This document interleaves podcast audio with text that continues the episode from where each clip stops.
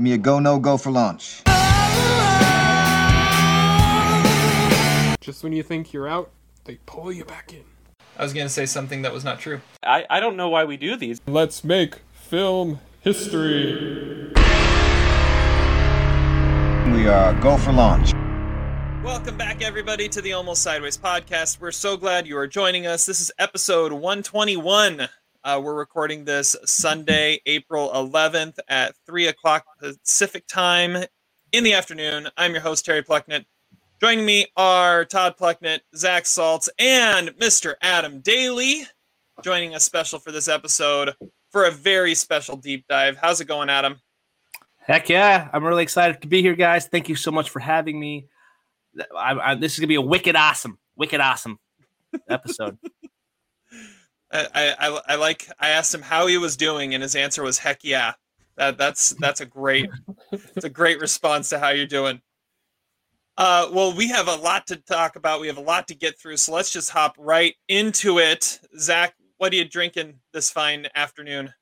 I wish I was drinking cranberry juice. It's a natural diuretic, but uh, instead I am opting for some agua fria. We, have we've, we've got the the return of the Starbucks cup. Oh, it never goes away.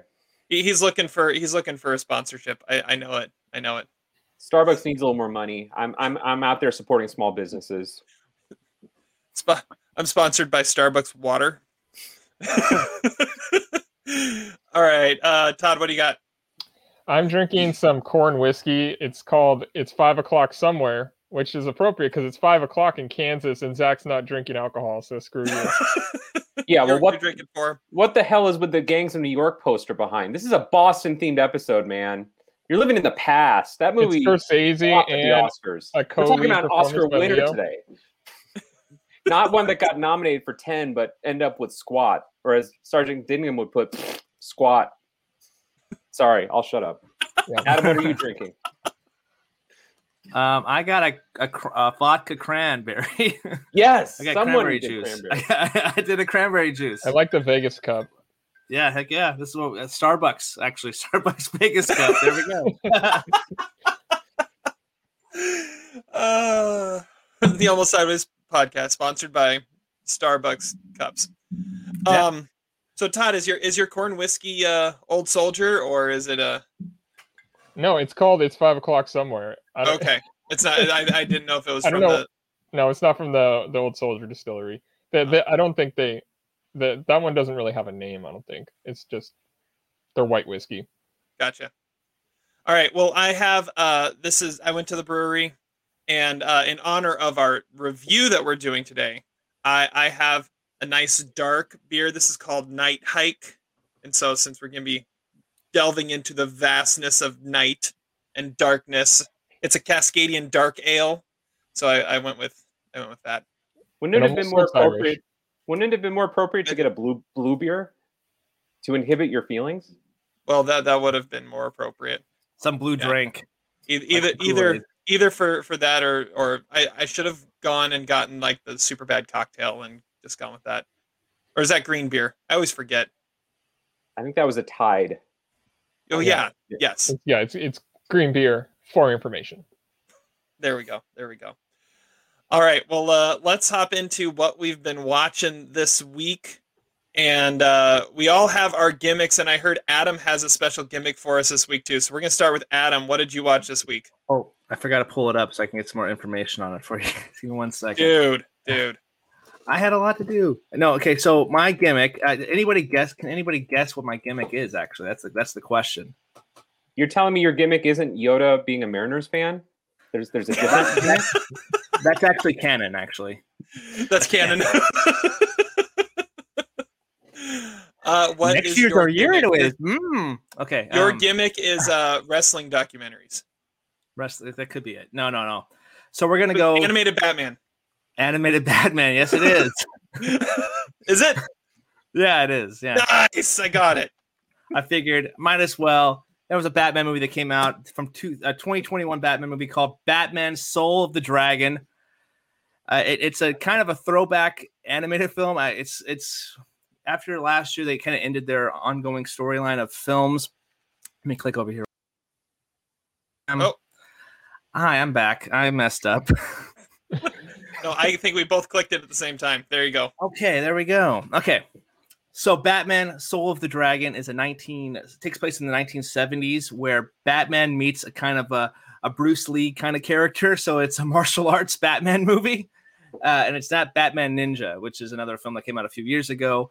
But it shows uh, Bruce Wayne in the 1970s. Uh, a missing teacher of martial arts is the subject of the quest of it by his devoted and brilliant but distant students who include Batman.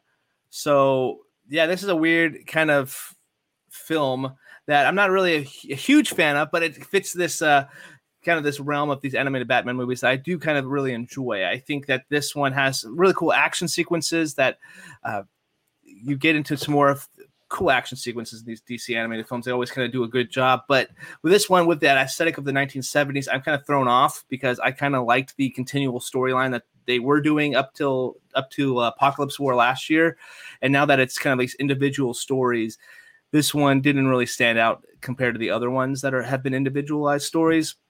Uh, the soundtrack's pretty cool. The visuals are pretty cool, but the story just gets really kind of rather boring and bland for me. I don't really care about any of the characters they try to set up, and they also try to set up for a sequel. Um, I'm more excited for Batman: The Long Halloween, which is a, one of his awesome storyline arcs that they do. And yeah, I'm not going to talk too much about this because I can see everybody's eyes glaze over. So, Batman: The Long, Batman: The Soul of the Dragon is a two star film for me. So there we go. Boom. All right, all right. So let's move on from that and let's go to uh let's go to Todd and the Cager. All right, my Cager review is from 1989, directed by Giuliano Montaldo, and it is called Time to Kill. Ah, where Cage plays Lieutenant Enrico Silvestri. No, just Time to Kill. Uh, he's an Italian soldier in when the in the Italian invasion or invasion of Ethiopia in 1936, and he has a bad tooth. So he decides he's going to trek out and try to find like the closest camp hospital. And on the way, his vehicle crashes and he gets some advice to go through the jungle and things get weird from there. He comes across and like rapes this woman who kind of takes a liking to him and then like tragedy strikes and yeah, he has a leprosy scare. He has a big old gash on his hand and his uh, commanding officer is uh, played by Giancarlo Giannini and he doesn't give a shit about what happened when he relays the story to him. The movie was never officially released in the US, so the copy I saw was pretty horrible. Like all the actors are Italians except for Cage and so everything comes off really cartoonish. But originally, for whatever reason, it was shot in English and then dubbed into Italian for its release in Italy. I really don't understand what the hell is up with that country sometimes. But however, so the version I saw was dubbed back into English, retranslating the really rough subtitles to begin with.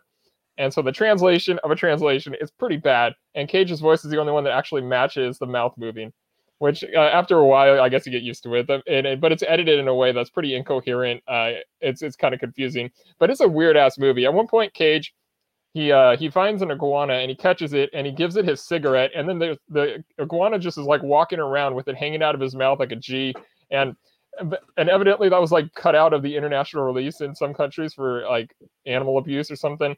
But it, has got like this fake artsiness at times of like Captain Corelli's mandolin, but it feels like Casualties of War or something like really 80s. Uh, it it feels like it was destined for the Vietnam War, and it probably would have been if it wasn't based on a book. The score is done by Ennio Morricone, but honestly, the movie is pretty messed up. Like uh, it's hardly fun to watch, uh, other than Cage, but it's it's watchable and shocking and kind of offbeat. I can't say I've seen anything like it necessarily. And there's plenty of cage freakouts. Like he, he's little Stanley Goodspeed in his line delivery. He screams a little kid and he shoots a hyena. I, I mean, I don't know. And there's also this really awesome batch of international posters that have a completely different vibe than what you ex- actually see in the movie. And one of them, Cage, kind of looks like he's a werewolf or something. I, I don't. And it and it's really funny when that moment comes up in the in the in the movie because I was like, oh, that's the poster. I was like, that's really random. I actually kind of have a little affection for the movie, but I can't exactly give it a positive grade. So I'm landing at two and a half stars and putting it number 40 on the cager between Drive Angry and World Trade Center. Yeah, Time to Kill. Time to Kill. Wow. That how is that how is that an 80s movie? That sounds like something Cage would have made in the last 10 years yeah, well, I mean, but he's an Italian soldier. I don't know that he could have still been doing that. He, pro- I mean, he probably would have. I mean, he's played Italian soldiers before, like Captain Corelli. Yeah, I was like, yeah, I mean, th- there is a little bit of that in there, but when you said, uh, "Oh, go ahead, Terry," I, I was just gonna say, what's up with another Cage movie with an iguana? I mean, oh, yeah, after after uh, Bad Lieutenant, I that that's just that's just weird. You guys should look up the posters. Like, if it is really weird how how the really different batch of posters they have, and they're all kind of awesome. Yeah, the poster on IMDb would like go up in my dorm room. I think. What I was uh, what I was more struck by was when you said the word, you know, Little Stanley Goodspeed. I thought you were talking about like a prequel to Stanley Goodspeed, a la Young Sheldon. That that would make a great movie or CBS sitcom on a Tuesday night. Yeah, that that would be interesting. Interesting for sure. All right, Zach, what uh what criterion did you watch for us this week?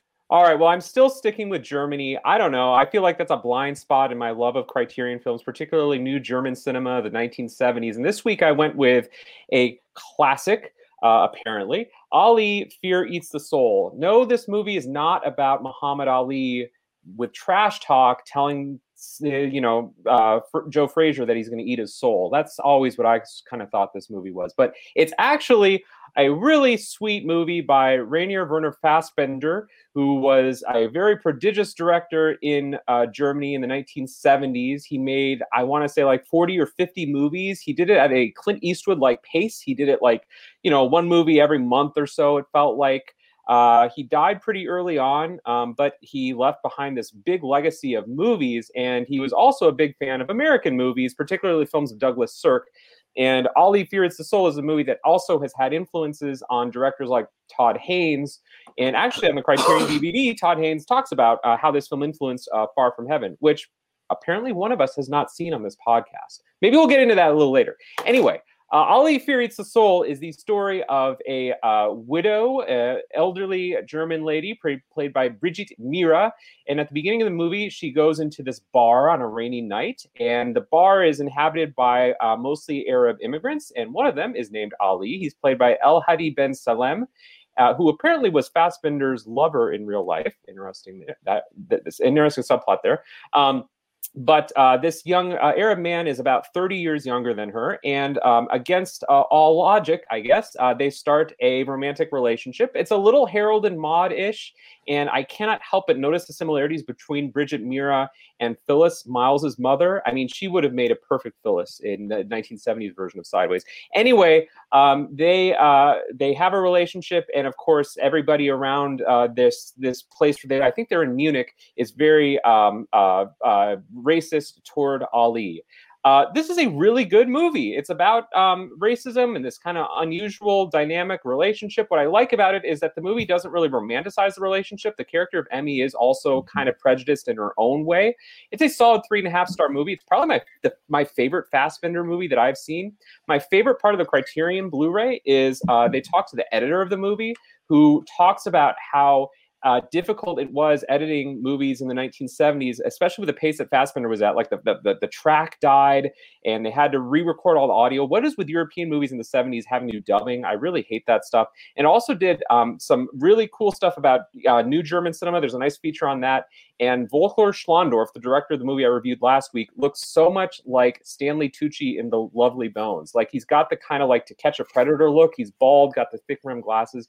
And of course, there's an appearance by Werner Herzog. Great movie. Check it out. Classic uh, 1970s New German cinema. Ali Fear Eats the Soul. Really, really cool movie. I don't think I've ever seen a Fassbinder movie. Yeah, I mean, I haven't seen a lot of it. I, I saw um, what's the one? Uh, the Marriage of Maria Braun, and I think I fell asleep during another one. But he made like so many of them. But this this one is one of the more highly regarded ones, so very much worth checking out. I think it's actually aged really well. Shows he made 20, 23 movies in yeah, like thirteen years. Oh, I didn't. Oh, I, I didn't know Michael Fassbender that. was a director.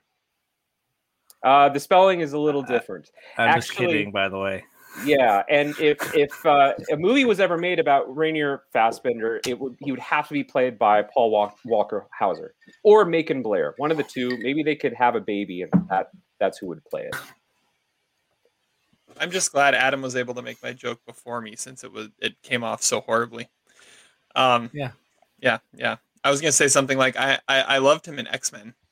He, he was good in that. um, all right.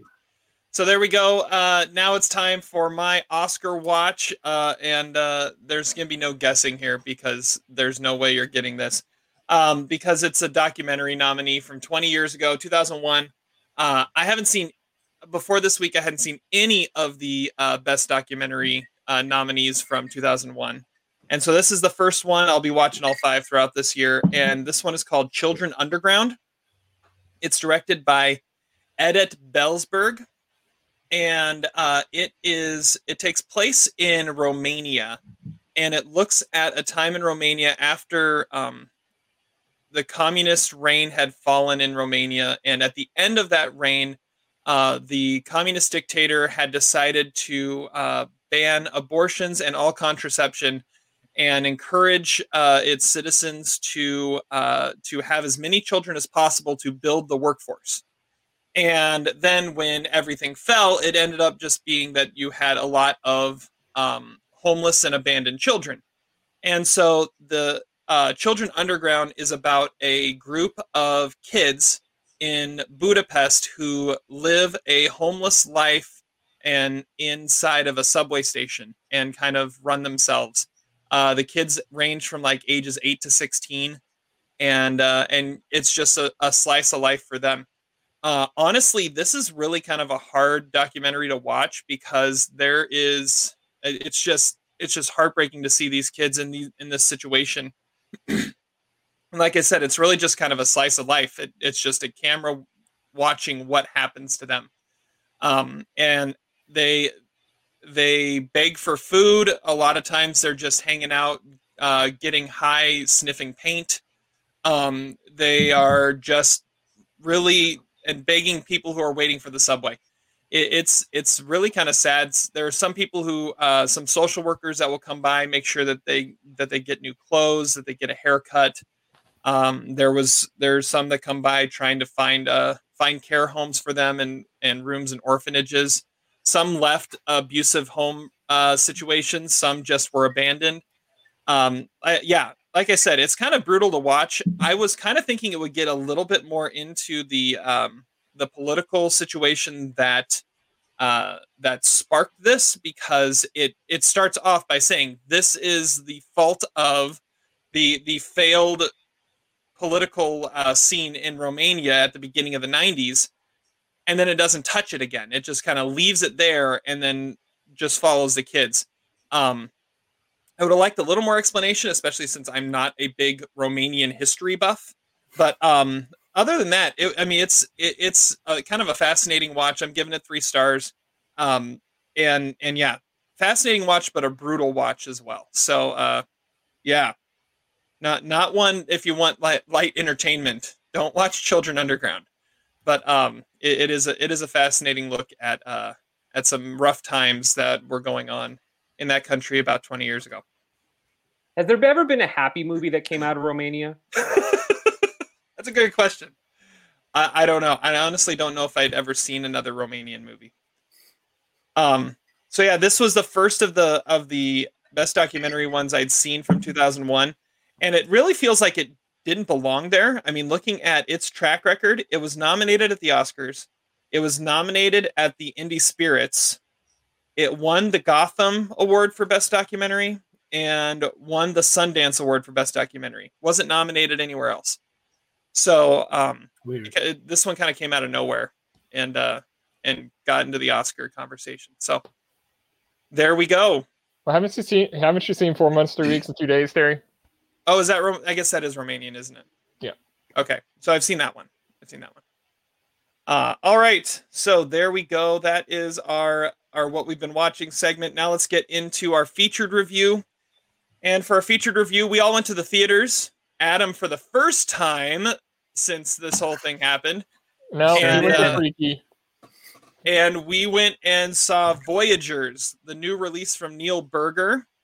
Uh, and Zach, we're going to go to you first to talk to us. Oh, really? Yeah. No, I want to hear Adam. Okay. I, let's go to Adam. All right, we're, we're going to go to Adam, Adam first then. Adam, tell wow, us. man. okay. He, he, he, mentioned it on Twitter. He's calling out this movie already. He's got to defend himself. okay, okay. And I, I want to hear about his experience. All right. Okay. So Adam, you're first then. Tell us about your your film going experience on Voyagers. Okay, Wait, what Voyager. Dog thought too. Yeah, my, my dog. Yeah. All right. Okay. So yeah, this was I did go see Freaky like before everything closed down. I like COVID happened last year, shut down everything. Then they opened up for like a, a couple months, like a month or two. We went to see Freaky, and then we hadn't been back since. So this is the first time this year, and I was happy. I, I, will say this that it was nice to be back at the movies. We got, you know, we had a really cool, awesome Wonder Woman popcorn tin. Look at this thing. This, this thing's beautiful, right? That's sweet. So, that's way better than the movie. Uh, anyway, um, so you guys had an option to watch Thunder Force on Netflix or Voyagers in the theater, and you know we looked at the trailer before we went because we really didn't know anything about it, and the trailer looked fantastic. It had, you know, we saw Colin Farrell in it. And we're like, oh, Tye Sheridan from Ready Player One. He's in also X Men. You know, I was like, is that Johnny Depp's daughter? Uh, she's in this one, and we were kind of excited and going back to the movie theater, and you know, got our snacks, went in the this the seat, and before I get too more into my thoughts on it, you know, if you guys didn't know, Voyagers was directed by Neil Burger, also written by him. And it's by a crew of astronauts of a multi generational mission descending into paranoia and madness, not knowing what is real or not. That's a really bad description on IMDb. But anyway, um, yeah. Anyway, my uh, my thoughts about this film is that the it had has had promise in the opening couple minutes, and then it kind of slowly just became a really dull and boring film that I, I it has grander dreams of being a better movie than it actually pays off for me.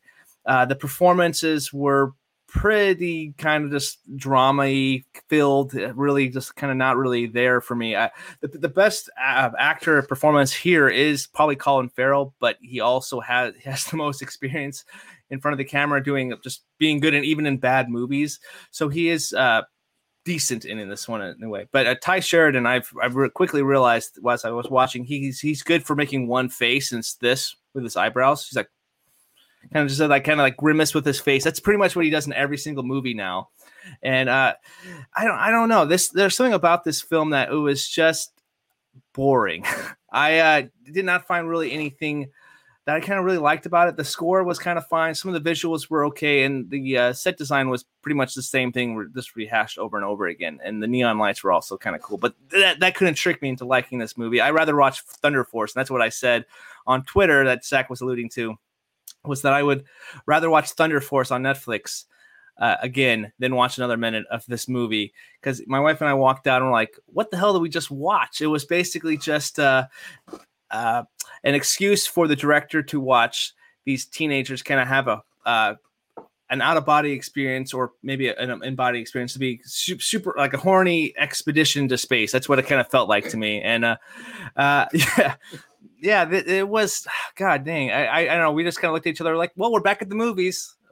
Can't get we we picked the wrong one to go to, but we we were here and we, we enjoyed the experience, not the movie so much, but the popcorn was dang good. I can definitely tell you that. So that, there's my quick thoughts on Voyagers. So so what's your rating on this one?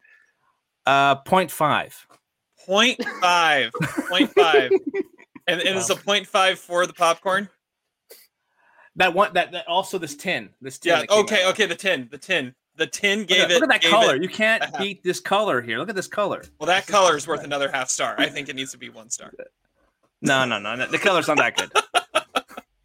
All right. Well, Zach. Can uh, I just, can I go last? I want. I yeah, let's let's go last. Let's go last. Yeah, uh, he doesn't have an opinion. He's gonna make it whatever. he's gonna like. He's gonna end say. up liking it because. All right, all right. Todd, how about you go next?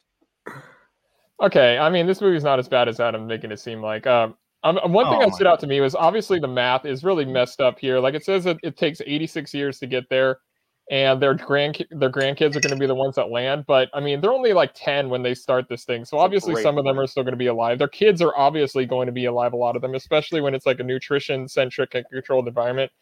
That was kind of weird, but I mean, I don't know. The acting's kind of fine. I'm I kind of miss this like old um, movie star uh, leading man Colin Farrell, like a brooding Colin Farrell. He's really good in this, and he, we yeah. we have, haven't seen him act like this in quite a while. Uh, Tye Sheridan, I love in everything, but he's too cool for that role. Like you need someone who's less convincing, convincing as like a potential badass. Like five years ago, this would have been like a really interesting movie with Anton Yelchin and Olivia Cooke, which I, I think would have fit it a lot more than Lily Rose Depp and uh, and um, Tye Sheridan and Fionn Whitehead.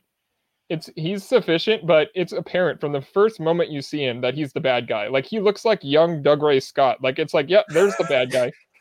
Um, but uh, Neil Burger is a really, really good filmmaker. But uh, unfortunately, this uh, trails more to his, his, like divergent era of filmmaking than it does anything else. Like from the director of The Illusionist, is kind of a disappointment.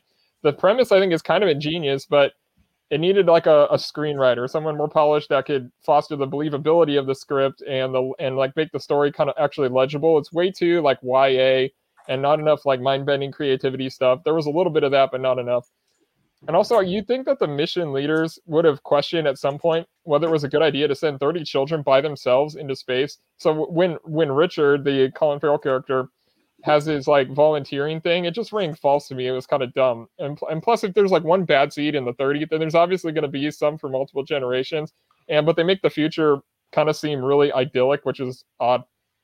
I did really like the production design uh, in it. I, I, it was probably a pretty small set, but it made it seem pretty expansive and real. It, that alone made it not drag for me. Like I, I it actually kind of flies by. I, Adam was way wrong on that, but uh, the movie kind of gets weird and dumb once uh, Richard goes away from the story. There's obviously a lot of Lord of the Flies uh, type chaos going on. There's a little of the Fountain and a little of like Ender's Game, but I'm not sure any of those are necessarily the right way to go. It has a lot of things going for it, but I can't. I don't think the movie can actually get out of its own way. But I did sort of like it, so I'm giving it two stars.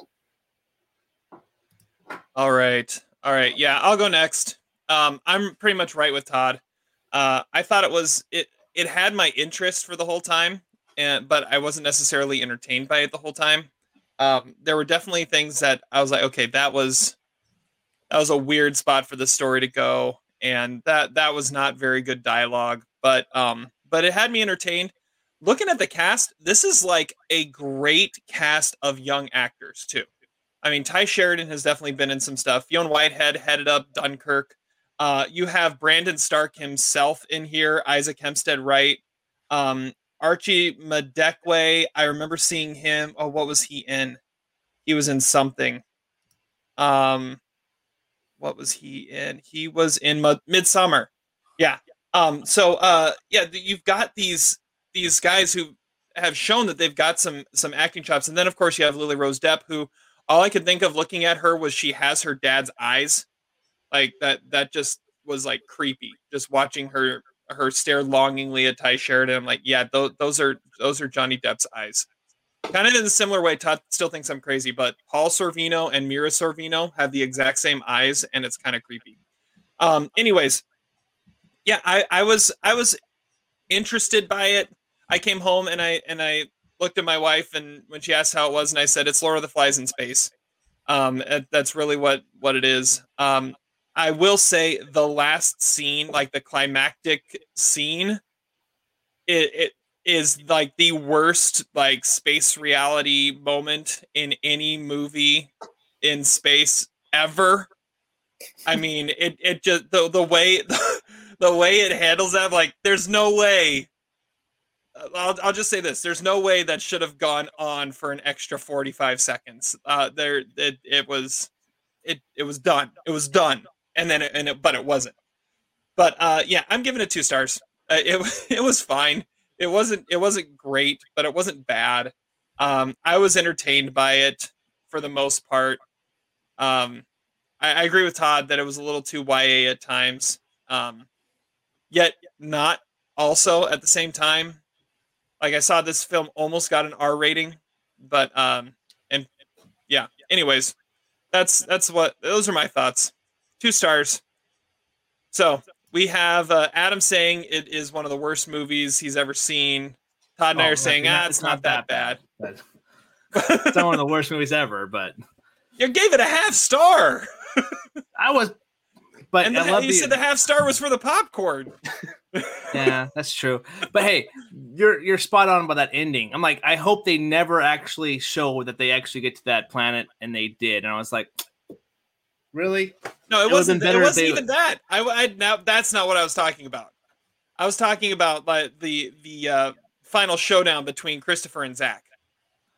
Oh yeah. Oh. Okay. Yeah. Yeah. Yeah. Yeah. Yeah. Yeah. yeah. Okay. That that, that was that was bad in so many ways.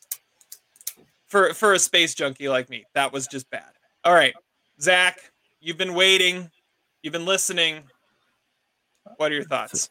3.5. 20, 27% on Rotten Tomatoes. That's a terrible score because this is a good movie. And let me tell you why it's a good movie.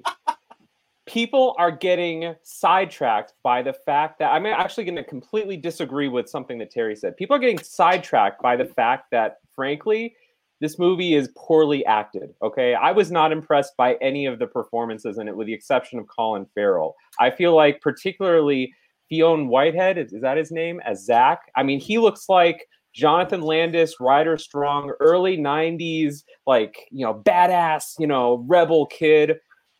It really didn't like it. Uh, I, I felt like Lily Rose Depp, I don't know, needed needed a booster shot of, of B12 or something. And uh, Tye Sheridan was doing his best, like young James Kirk impersonation, but it just didn't work. The okay, reason I why will, people... hold on, I will say I didn't say it was great acting. I just said it was notable actors.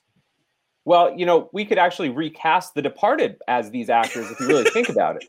But anyway, uh, I like this movie. I don't know. I, I, I don't understand the hate behind it. I, I think it has a really great premise. Uh, okay, yeah, it's a little Lord of the Flies, but so what? I mean, there's been other stuff that's Lord of the Flies. No one had any problem with that. Uh, I feel like this movie is inventive.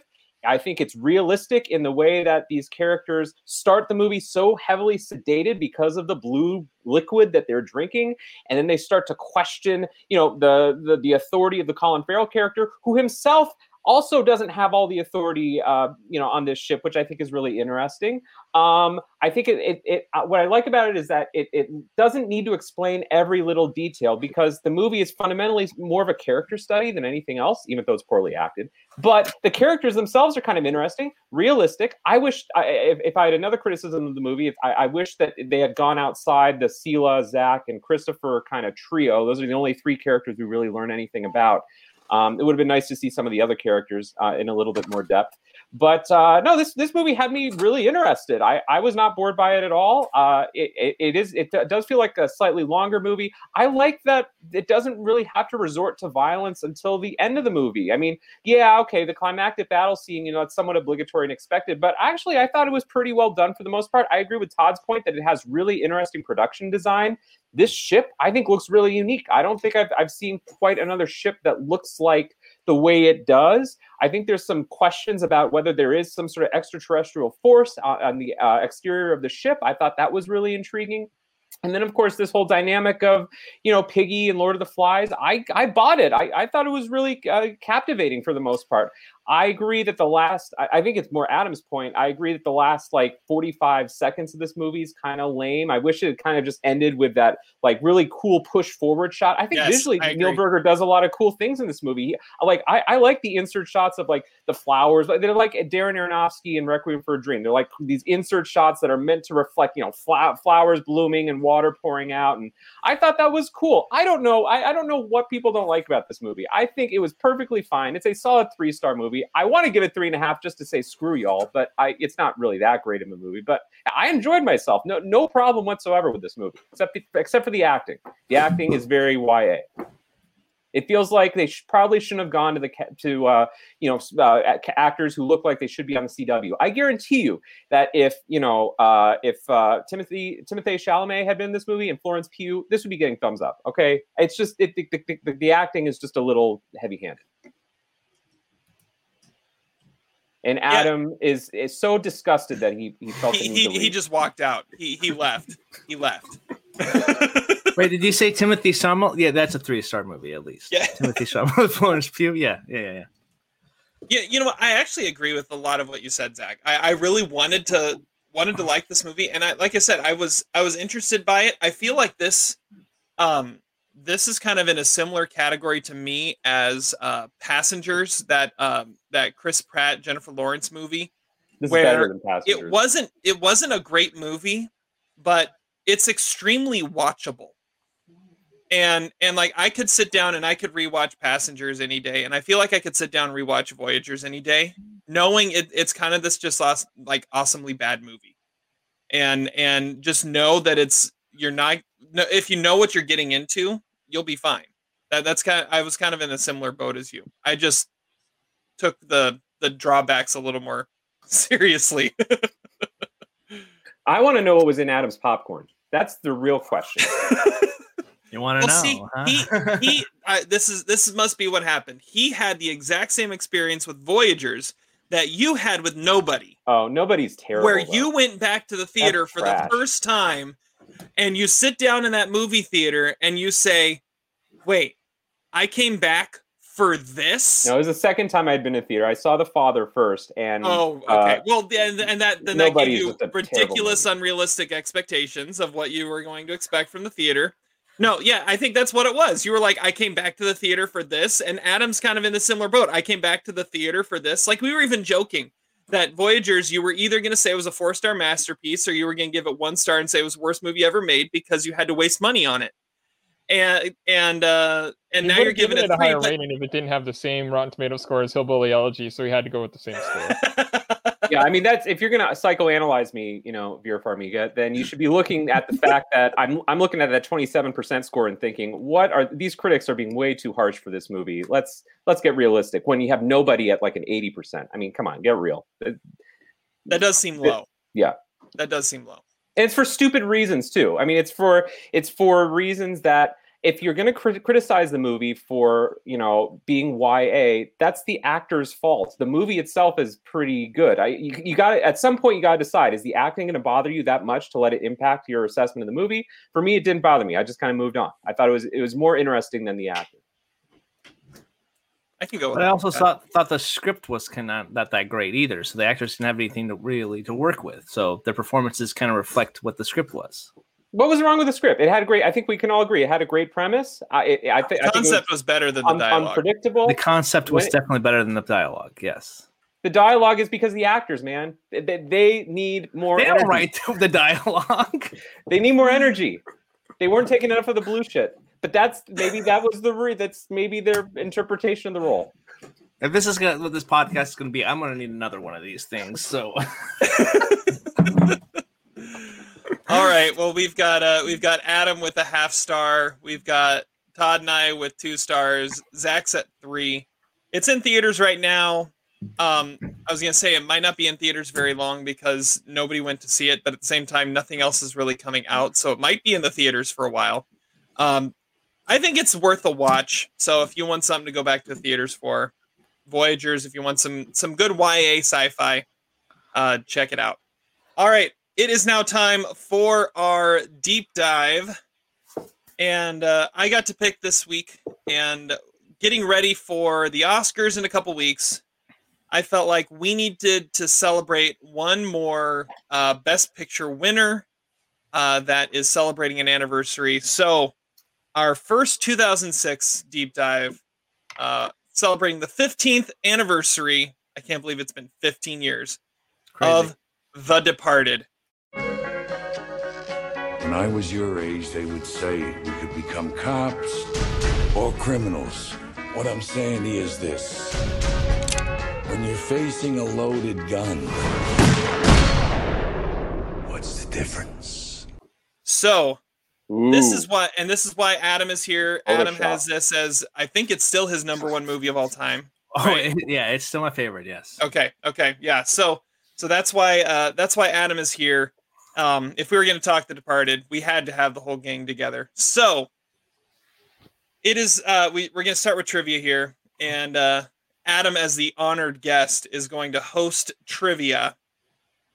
So, all right, yeah. Adam, take it away. I probably should have told you this beforehand. Get some pieces of paper because all three of you guys are going to get quizzed at the same time. Pen, okay. pencils, and paper. Pencils and paper, guys so that you can write your answers because we're not going to do first one to buzz in. It's you guys can all earn points together. So how this is going to work, I got about how many questions I got? I think I got 11, 10 to 11 questions. I can't remember. Worth 22 points. And we're going to go from there. How many times in The Departed do they say the word fuck Oh gosh. Closest one without going over gets the point. Don't show Oh. your answer right now. Don't Okay, show your sorry. answer. Wait, without going over.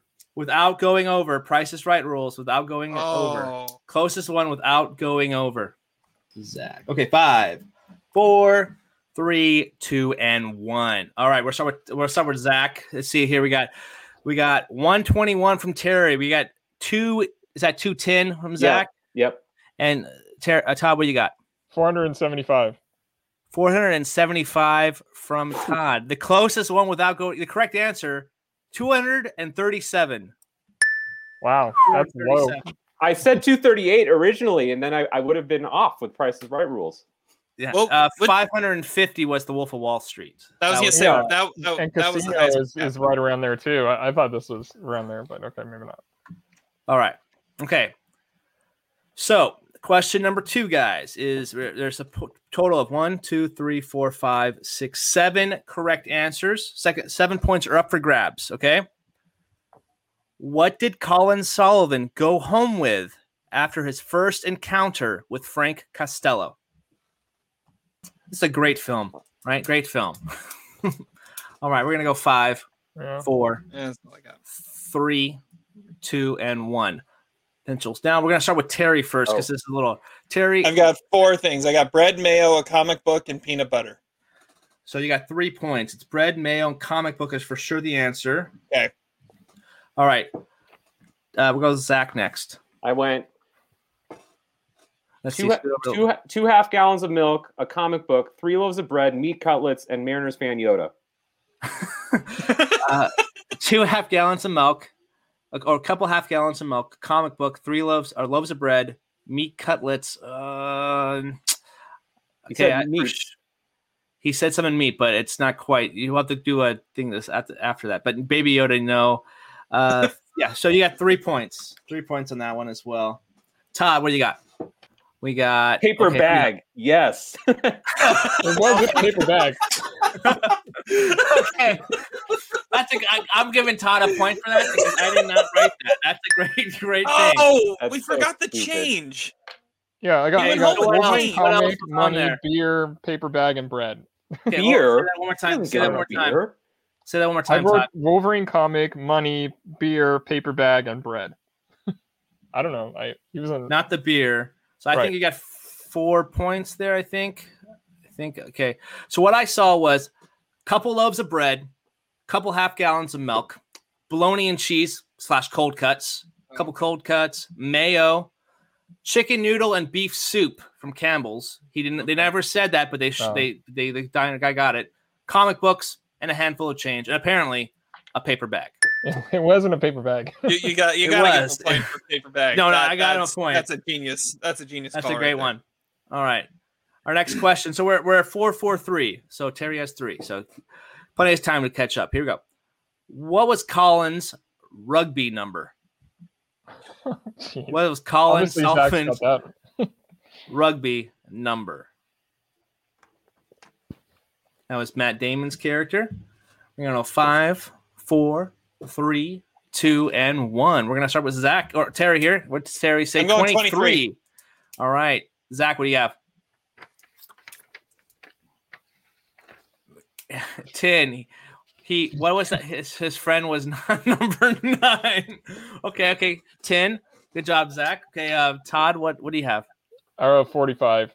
45. The correct answer, 10. Of course. Zach gets the point. I can just get a, how, another point. His friend was nine. That wasn't the wasn't question though. Yeah. it's more impressive than a paper bag. Give me a break. His friend, you, you're talking what? Darrigan was nine. yeah, Darrigan, whatever his name Okay. is. Oh, he didn't know the name. So if you had the name of the character, maybe I would think Isn't about it Barrigan? No, it's Darrigan, Darrigan. Darrigan. Is it Derek? Close I don't know. enough. I don't know. James Badge Dale. That guy. Yeah. okay. Cooper what did Billy Barrigan. Co- There we go. Question number three, or yeah, three. No, four. What did Billy Costigan get on his SAT? Five, four, three, two, one. Terry, what do you got? Whoa! I dropped it. Hold on. He dropped his thing. visual. Fourteen hundred. Fourteen hundred. We got we got a point for Terry. Zach, what you got? Wrong. You're good to go, Terry. What did you say? Thirteen seventy. Thirteen twenty. Sorry. Thirteen twenty. Todd, what you got? Nice. We got a He's got fourteen hundred. He's got it. We got a tie. We got a Todd has tied Zach now, and all right. What is Dignam? What's Dignam's theory on the feds? All right, we're gonna go five, four, three, two, and one. We're gonna go start with Zach first on this one. Oh. Okay, what? we- Zach, go ahead. Like mushrooms, leave them in the dark, feed them shit. That's a correct point. Todd, what do you got? I didn't write anything down. That's not a theory. No, he I, clearly I- I have no idea what you were talking about, honestly. but I mean, I remember that line, but that's not a theory. No, he said. Uh, it's like the feds. Are, uh, theory on the feds is that treat them like mushrooms, and yeah, that's he says theory. Anyway, Terry, what do you got? I just, I just wrote like mushrooms. like mushrooms. I'll accept it. Si- Terry is tied with Todd right now. This is a dumb question. I gotta say this. This next one's a dumb question. I don't know why I put it. What is Madeline's address for her her uh, her office? The I I have the whole address, number and street too. They show it on a business card really quick. Oh, Oh, okay. shit. Well, then I, I. I have no her one knows. office, Yeah, I thought this was a office yeah, I got number. nothing. I, her office number is 304. Can I get a half point for that? I know it's 304. They showed that. What do you guys think? Is that is that point where half a point worthy? That's worth half Yeah, a if it- point. Okay. I have that's Nakatomi correct. Tower down. Hmm. All right, there we go. Wrong, wrong city, I think. Wrong coast. All right. All right. Next question here, guys. On Colin and Madeline's date, what dish did Colin say the restaurant didn't get when comparing it to their dessert? All right. So I forgot to give you guys the answer for the Madeline's question first. We'll give you that real fast. It's 100 Ashburton Place, Boston, Massachusetts, 02108. Okay. Somebody Back to- paused their DVD. I did, and it froze my PlayStation. Okay, anyway. Uh, on um, on Collins and Madeline's date, the dish that Colin said they did not get was duck. Oh, crap! What uh, Terry? What do you have? I almost I gave the got, I got away. nothing. I got nothing. Terry, or Zach. Uh, Okay, yep. Doc Laurent, Laurence. Yep, that's the correct answer. Todd, what do you got? I wrote lobster or fish something. I remember. He I remember had the- lobster. He remembers lobster, but he he clearly I'll, I'll give him a half a point because he did mention lobster. He but ate he said lobster. That was he his- said, "Oh, they get this, but they don't get duck or orange." And yeah, the lobster was fine because yeah, it- I'm Okay, gonna I'll get that half point crate for that. thing that he said. If it moves, I'm gonna shoot it. yeah, exactly. That, that. All right, next question.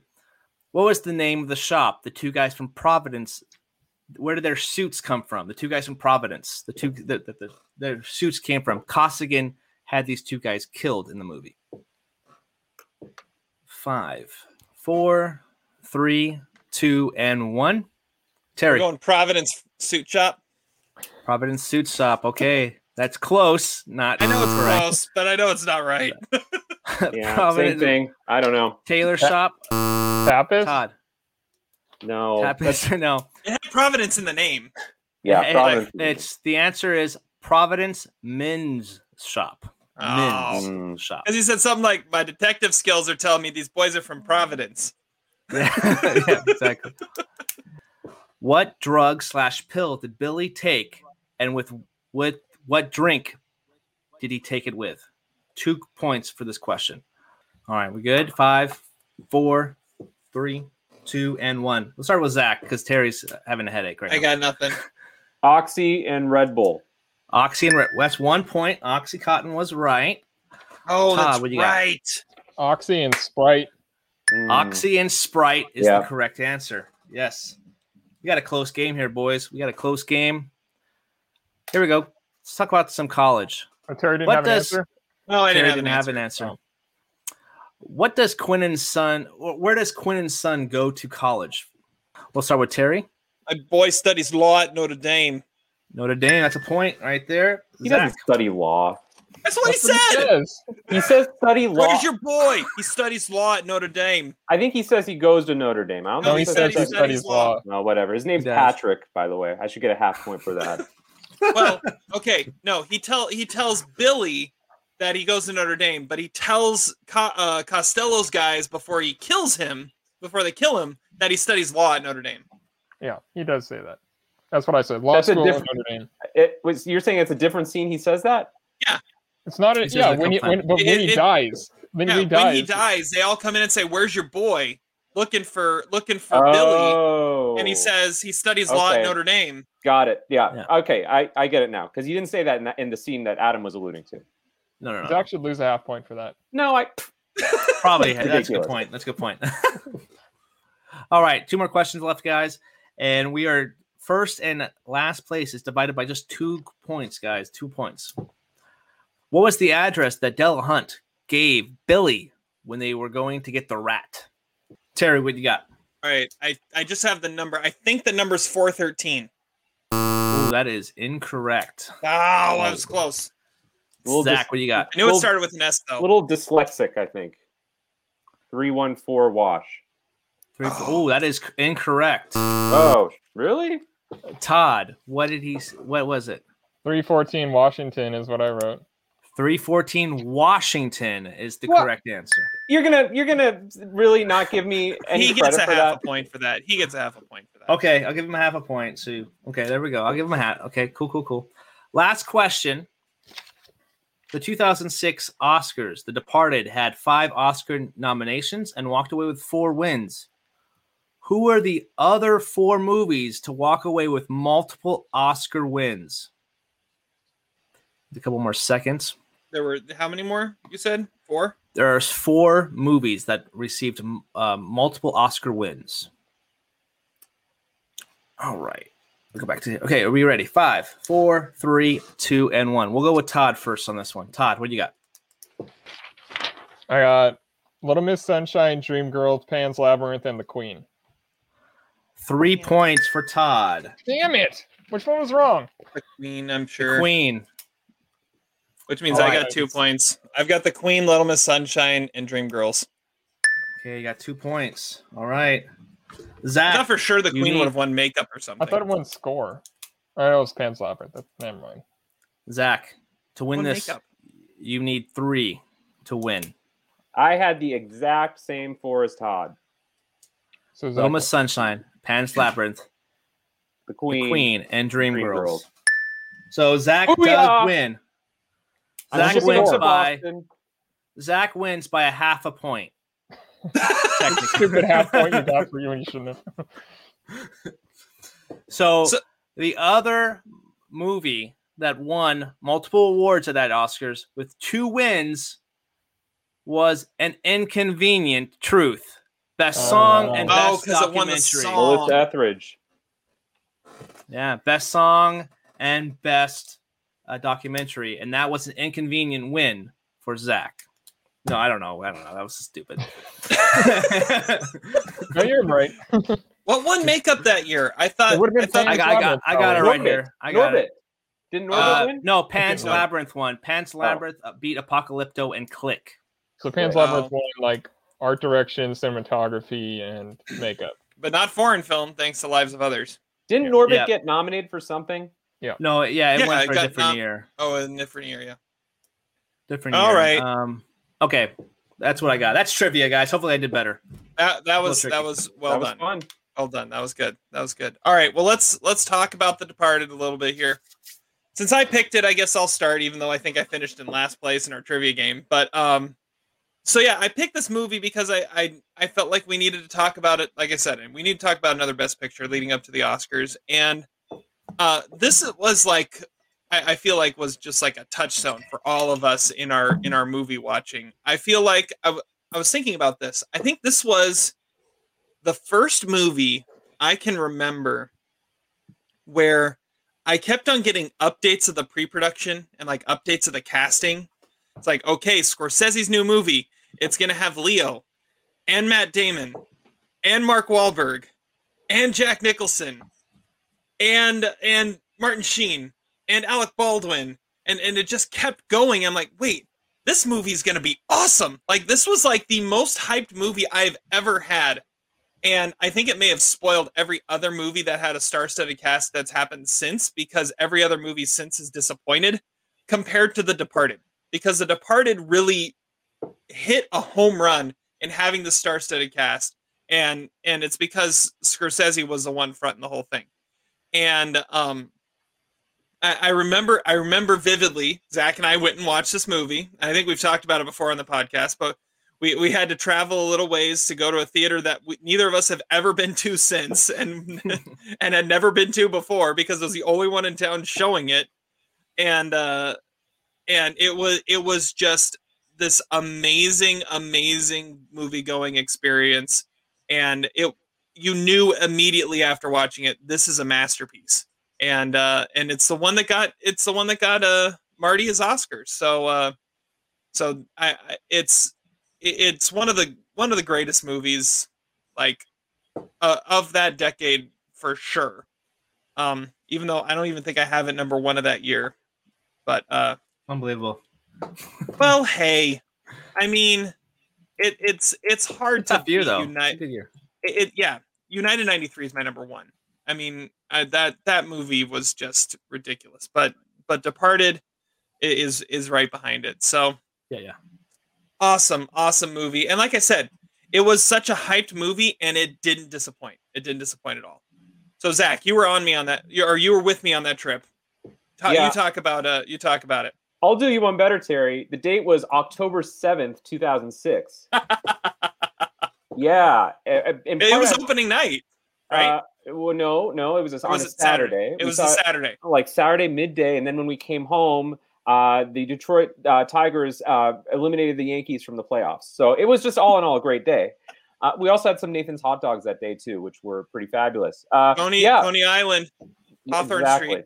Exactly. Yeah, it was somewhere in Hawthorne Street. I don't even know if that theater is still probably not open anymore. But uh, yeah, my, my memories of I mean, I remember seeing when the trailer dropped. Uh, I I remember thinking, oh, this is like another chance for Marty to get his Oscar. It doesn't look quite as glamorous or as polished as Gangs of New York or The Aviator, so it might not get that Oscar buzz.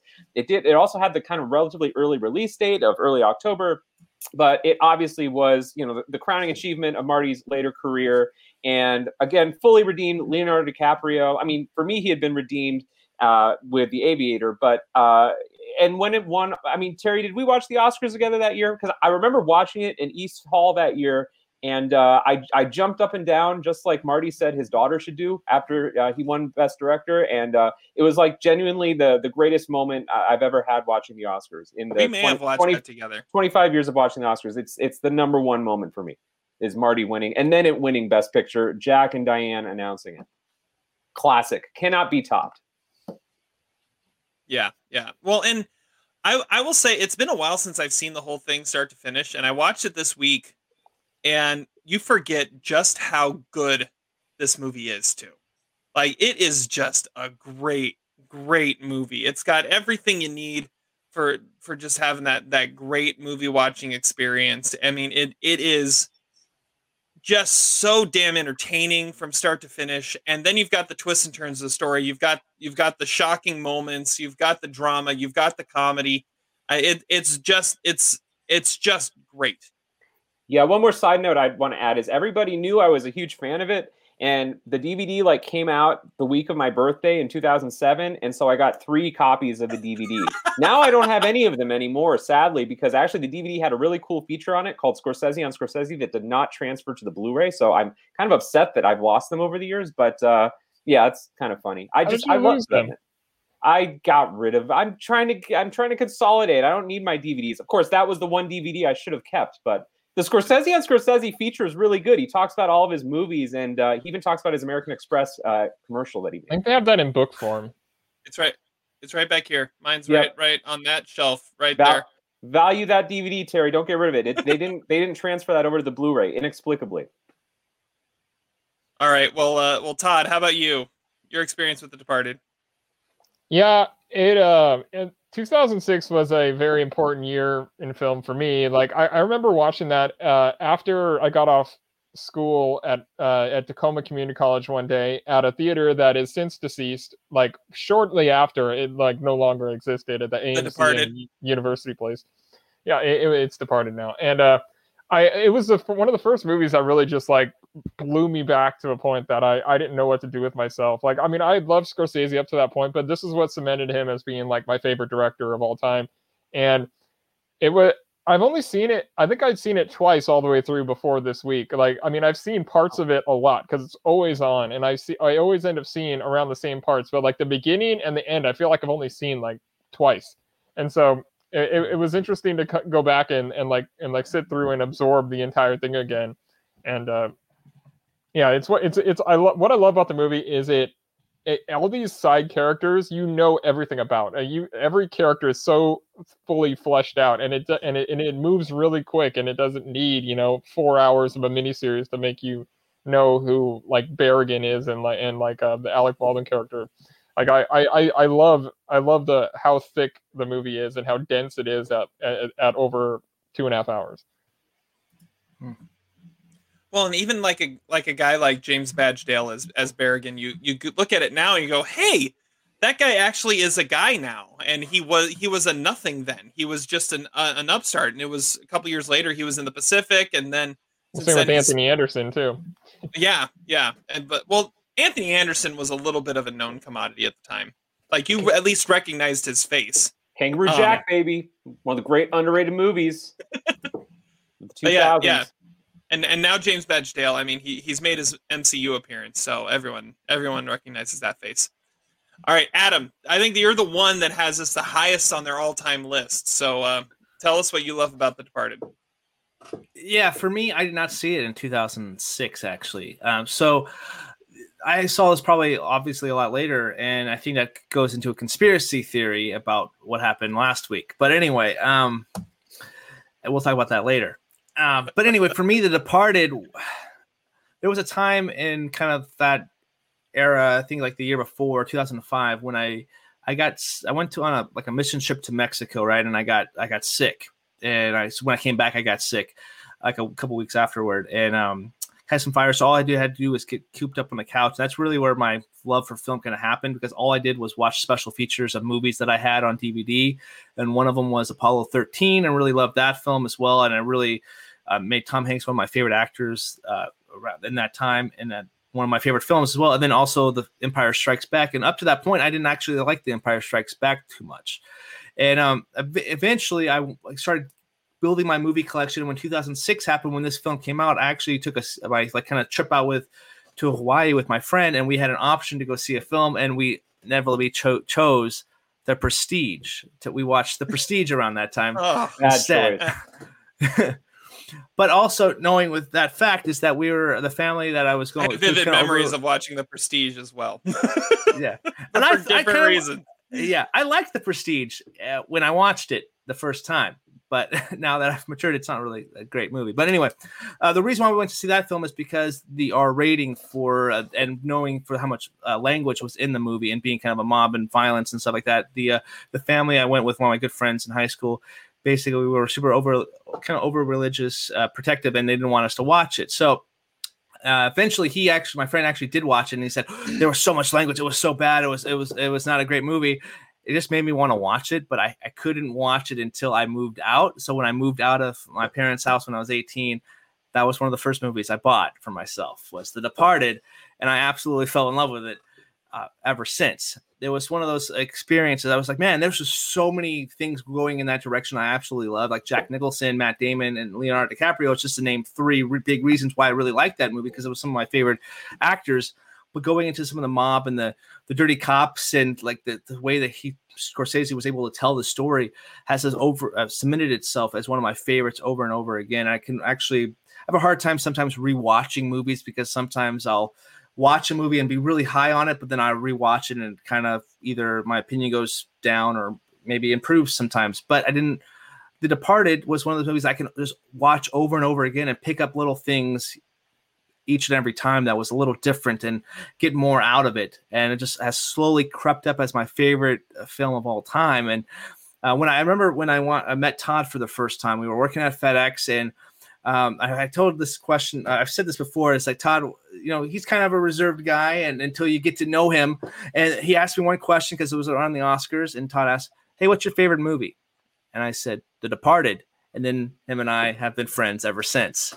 I feel like if I would have said a bad movie, he probably would. I probably wouldn't be a member of Almost Sideways. I probably wouldn't uh, uh, be as involved in movies as I was. And uh, I'm, I'm, I'm The Departed has obviously built a friendship with Todd, and it's just one, um, and also our love for movies as well. So The Departed means a lot to me, and it's one of those movies that I can watch over and over again. Even this time watching it, I picked up a little bit more things that I didn't actually quite realize before, too. So it's just a movie that always it keeps giving back to uh, to me as a movie fan. So The Departed, my favorite film.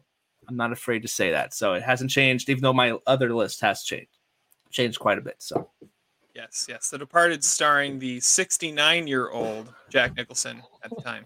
Yes. Okay, okay, I'll, I'll, tell you my conspiracy theory later. I, I can't give it away now, I, I, and I, will tell you why I messed up that.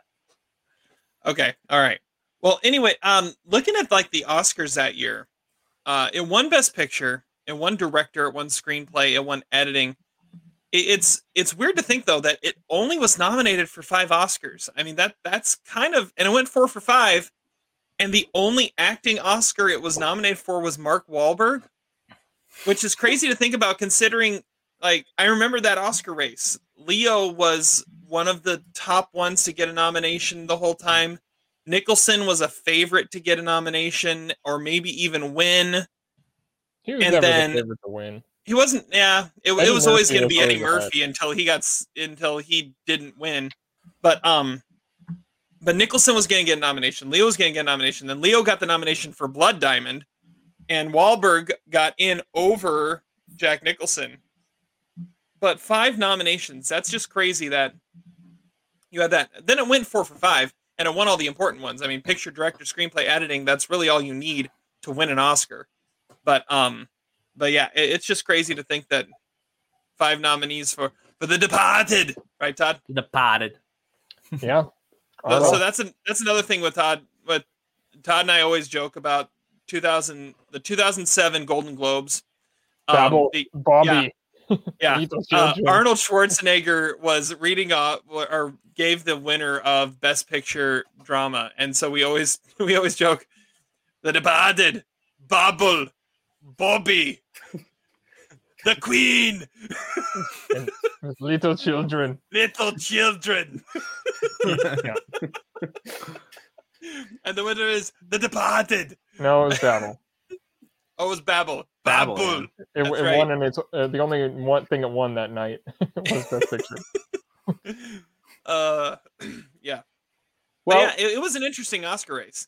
Yeah, well, Zach, go for it. The thing you're forgetting, Terry, is I mean, I don't, Todd, I don't know how much you were paying attention to the Oscars at this point, but the big the big news that morning when they announced the Oscar nominees that year was that Dreamgirls wasn't nominated for Best Picture. Yes. Had, had Dreamgirls been nominated, I think it would have been the clear odds-on favorite to win Best Picture.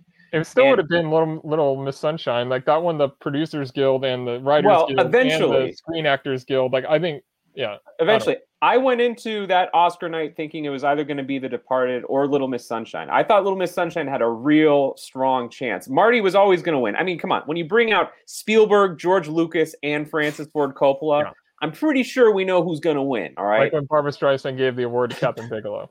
yeah. it's like, I mean, this is when you just know the Oscars are rigged. I mean, there's just no way that that yeah but uh, but you know, um, I things kind of fell in a weird way. Yeah, it was kind of one of those years. Actually, kind of looking back on it, it's sort of interesting seeing just the power of like those best director nominees. I mean, you got Eastwood, you got Iñárritu before he was you know a, a multiple Oscar winner. You had, you had Paul Greengrass and Stephen Frears. Like that was a powerhouse uh, best director, um, at least the cast of characters. Yeah, well, and I remember as as the broadcast went along, you knew by the time you got to Best Picture, it's like, yeah, this is The Departed. Like, it, oh, I, I don't know about that. I thought I still thought Little Miss Sunshine had a real shot of winning, even to the last last minute. Now, of course, who reads the Best Picture? But Jack Nicholson. Now that's strange. I can't think of another year where uh, like any award was given out by the person in that movie except for in 1980, when Timothy Hutton won Best Supporting Actor, uh, his name was randomly read by Mary Tyler Moore, who of course was in Ordinary People with him. I can't think of any other time where that's uh, happened. Where like well, they do that a lot now, Short. but not for the major Big Short, categories. Yeah. Big Short had that happen, I think. Well, I'm talking. I guess I'm talking in the major categories. I, the, major the category, te- yeah. Technical awards, yeah, I'm sure that's happened. But like Best Picture, I can't think of another actor that read the name of their movie that well, won Jack Best Picture. did the Best Picture like every year. It seemed like. Well, he did Crash for a while before. there. Yeah, yeah, he didn't he didn't do it every year, but yeah. And it was it was a bald Jack Nicholson too. Uh, he because was who could forget the bucket list, right? Filming the bucket list, right? Yeah, parlay your Martin Scorsese movie to the bucket list. I, I think I think the the the best part of that of that uh, announcement though was uh, an obviously intoxicated Diane Keaton standing next to him, going, "Oh, The Departed! Wow, well, Babel is in this category. What?" Okay, well, conspiracy theory, Terry. I always thought Diane Keaton was drunk, but if you've ever watched her on TV, I think that's just how she acts. So oh, I don't actually know if she was drunk. I always thought she was drunk. Though I agree, it's it's definitely some amb- ambiguous ambiguous territory. Like she was listening to the to the nominees as if she had never heard of the films before. She mispronounced some of them too. She's like John Carrot, I think. Yeah, and, and yeah, uh, yeah, and Steve Golin. Uh, I've watched that clip too many times. uh, and the Queen, she did like little, you know, palms on her chest. The Queen. That one also had my one of my favorite all-time Oscar moments, which was uh, Jack Black and Will Ferrell doing uh, presenting Best Original Song. I think is what it was when they sang their uh, their song about being a comedian at the Oscars and how the Oscars hate them. And then John C. Reilly gets up and and talks about how he was in both Boogie and Talladega Nights. It was it was it it's yeah, it's so good. Uh, all right. Well, let's get into our our next part here, which is um, our Mount Rushmore for the day, where we are going to look at the greatest Boston movies of all time, and uh, and so we're we're doing we're doing a five man Mount Rushmore for this one, so that we can say The Departed is the non negotiable. It's up there. It, it's it's the it's uh, the the the fifth part. It's the William Howard Taft of Mount Rushmore, but really it's the it's it should be like the George Washington. Anyways, it doesn't matter. It's the non-negotiable. Howard Taft. Yeah. Where did you get that from? Well, it, that when there's a fifth one, it's Taft. That's what we say because he's in the Nationals the Nationals president's race. Whatever. Okay, you missed that conversation. You weren't yeah. on the call yet. You were late. Okay. Anyways, um, we did this for our alcoholics. Uh, yeah, yeah, yeah. yeah. That's right. We did it then, then too. Okay, so uh, we're each gonna pick our selection to go on to Mount Rushmore uh, alongside The Departed, because The Departed is up there already. So we're gonna have four more to join it, and uh, we're gonna go to Adam first. Oh. Adam. My goodness. Okay, so there is another film that I feel like could have been our non-negotiable, and do I just take it or yes. have somebody else take it? Do it. Just take do it. it.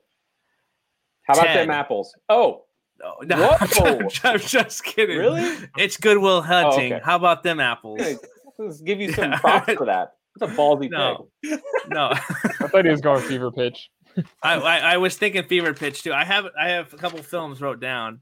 Uh, we can talk about those later. But yeah, I think Good Will Hunting is the other one that is the one of the be- best uh, Boston movies, and uh, obviously another Matt Damon, Ben Affleck, great Oscar moment as as well. Uh, I Good Will Hunting is definitely one of those movies that in my top, you know, 20 films of all time as well. It's just it's a great little film. I I actually watched that Robin Williams monologue with him, at, him and Matt Damon at the park about talking about love and um, when business hours don't apply to you, and just that scene just wrecks me every time. I, I love what Robin Williams was able to do in this that movie. And when I'm thinking Boston movies, I'm, I'm obviously thinking The Departed. I'm thinking uh, Good Will Hunting and maybe Fever Pitch too. But Good Will Hunting's my uh, it's a deserves to be on this Mount Rushmore of five. So, all right, all right. Uh, let's go Zach next. Yeah, it's kind of hard to imagine like that monologue about the you know Carl Yastrzemski in like uh, another city. Like, what would they talk about? Like, oh, this Kansas City moment. Oh, the pine tar incident. You remember that? I wasn't there. I was meeting my future wife.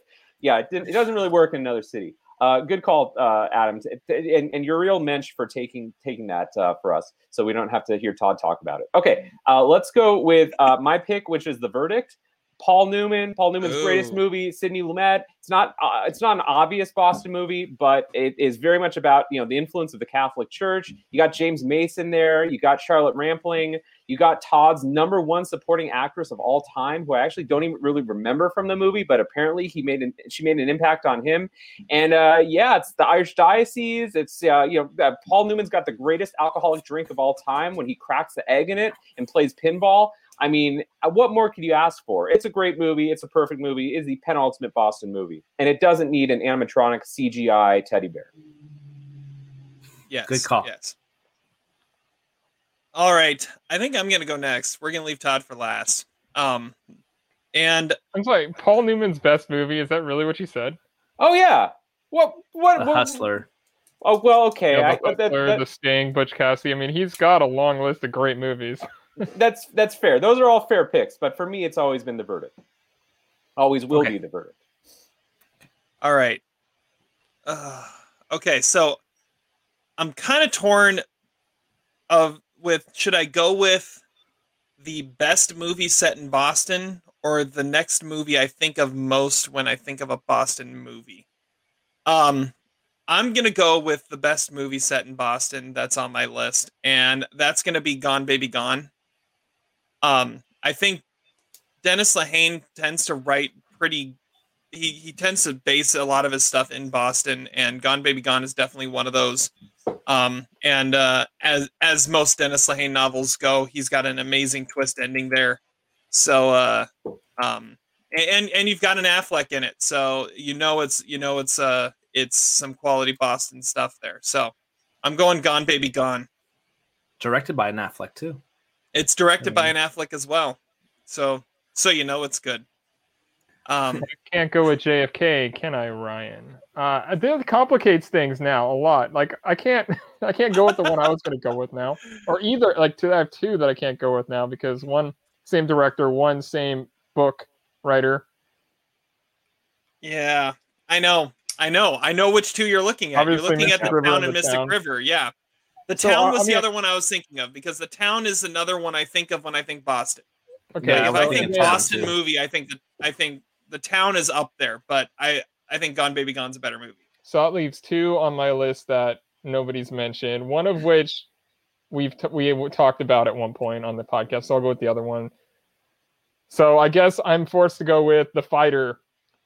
Uh, Gabriel yeah. Russell's movie, uh, and uh, yeah, it was uh, a great movie, and Mark Wahlberg's second Oscar nomination for producing that movie. He pretty much got it made from the start, and uh, it's a it's a great movie with a lot of supporting characters that just feel very like Boston, very South Boston. I especially his sisters and yeah, it, it's a it's a really good movie. I haven't seen it in quite a while, but I, I know that, that that is like that that just feels like as inner Boston as it gets.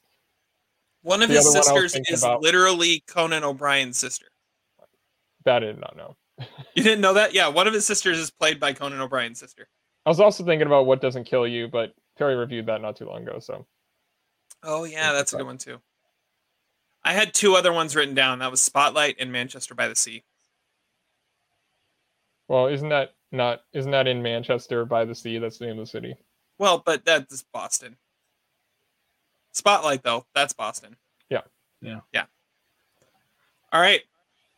So uh maybe Gone Baby Gone was a perfect choice then because it got it got a Ben Affleck directed Dennis Lehane and it was able to pick put the town if you put the town and Mystic River together, you get Gone Baby Gone. Okay. Starring Casey Affleck, who won an Oscar for Manchester by the Sea. See, it just kind of wraps it all together. All right. And and then in the town you had the Red Sox, which also incorporates Ted and Fever Pitch in as well as well.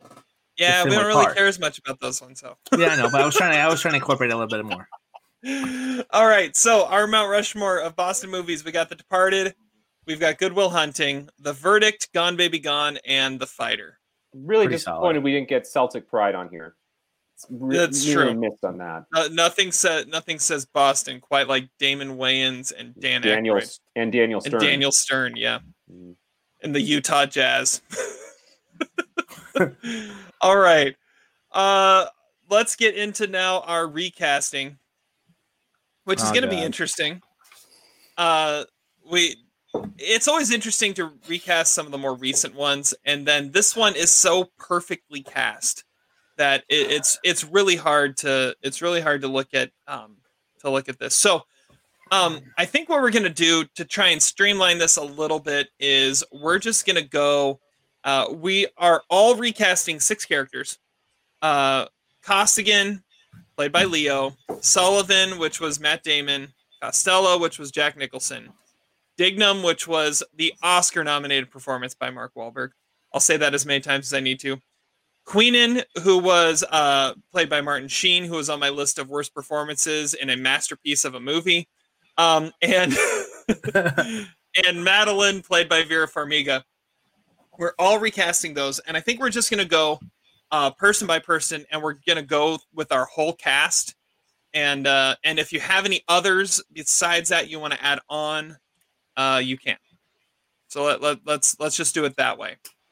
So uh, Todd, I made you wait till the end and kind of screwed you over for the Mount Rushmore. So I'll let you go first in in recasting The Departed.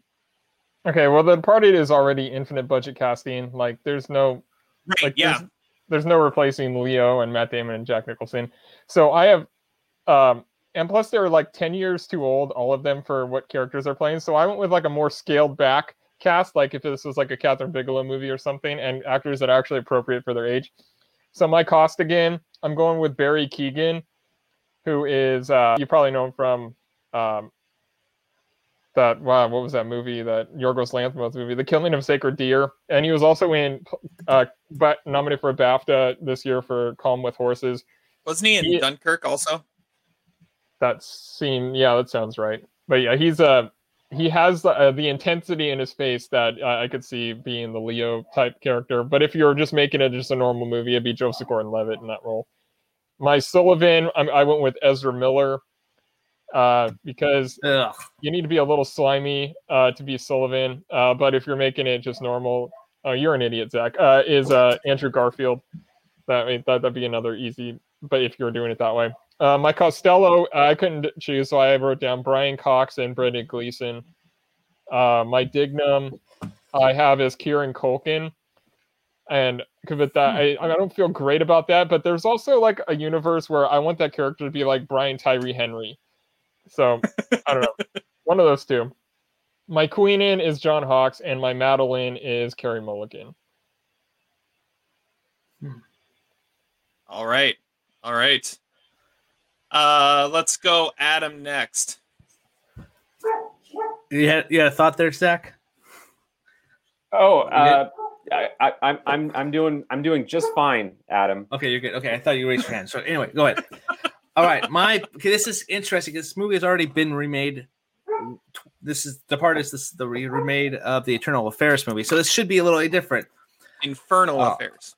Infernal, Infernal Affairs. Infernal Affairs. Okay so the departed was is already been made re, was a remake of the infernal affair from 2002 but so i, I want to change up the cast a little bit too. So my billy costigan i got jonathan majors gonna be in there. Mm. he was uh, known for love uh, lovecraft county or country or count i don't know i haven't seen the show but i heard he's really good in it.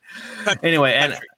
country yeah. And he's gonna be the villain um in the new ant-man movie. So he's really good actor there so i think that would be really good yeah and the son of the five definitely bloods, could yes. be an irish mole Definitely. Well, no, it would not be in I in Boston. It would not be in uh, Boston. Okay. I'm thinking California, like L.A.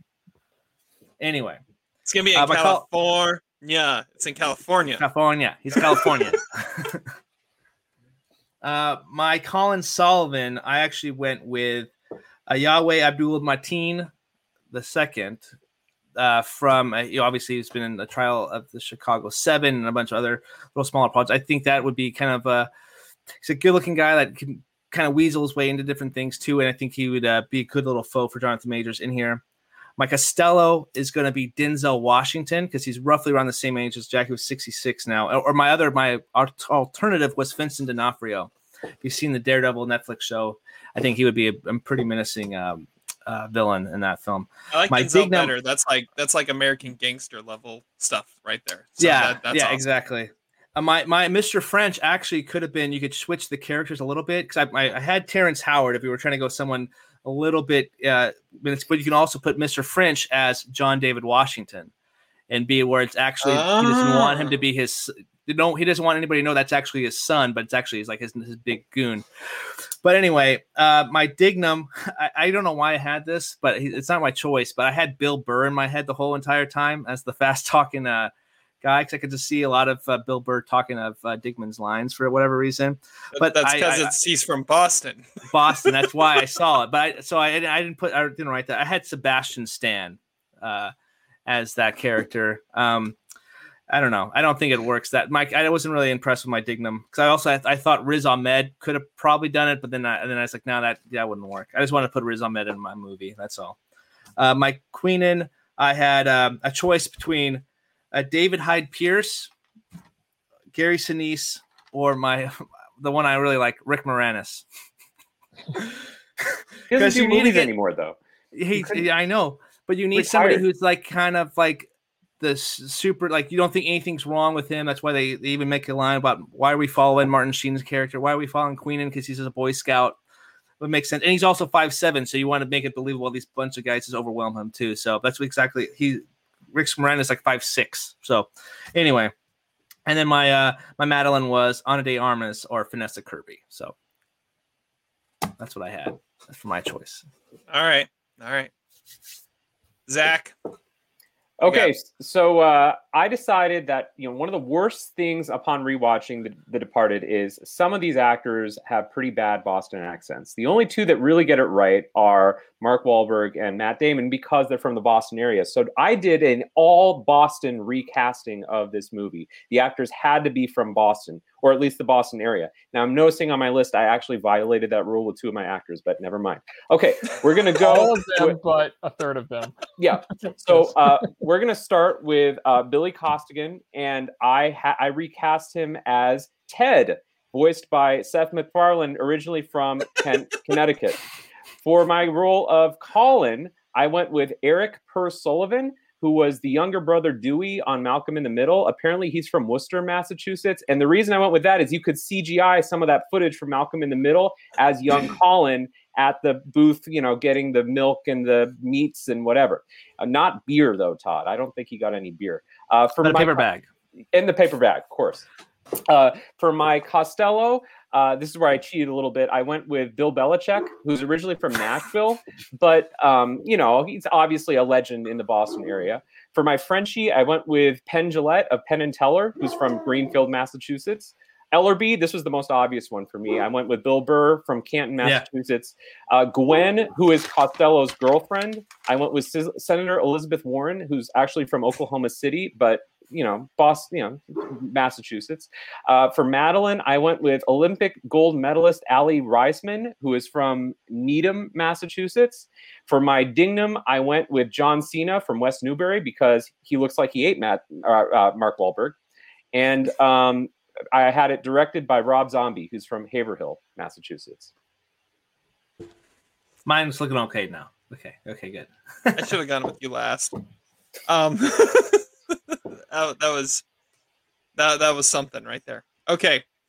All right, so from I really like my recasting. So I'm uh I decided that to recast this, I mean we've it it started as it wasn't it, it was Korean, right? Infernal Affairs was a Korean movie.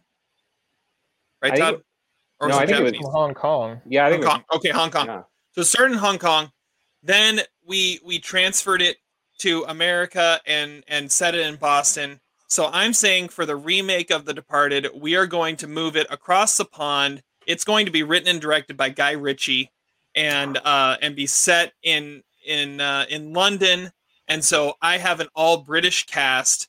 Uh, yes. Uh, to to make to make a I Guy Ritchie Departed. what?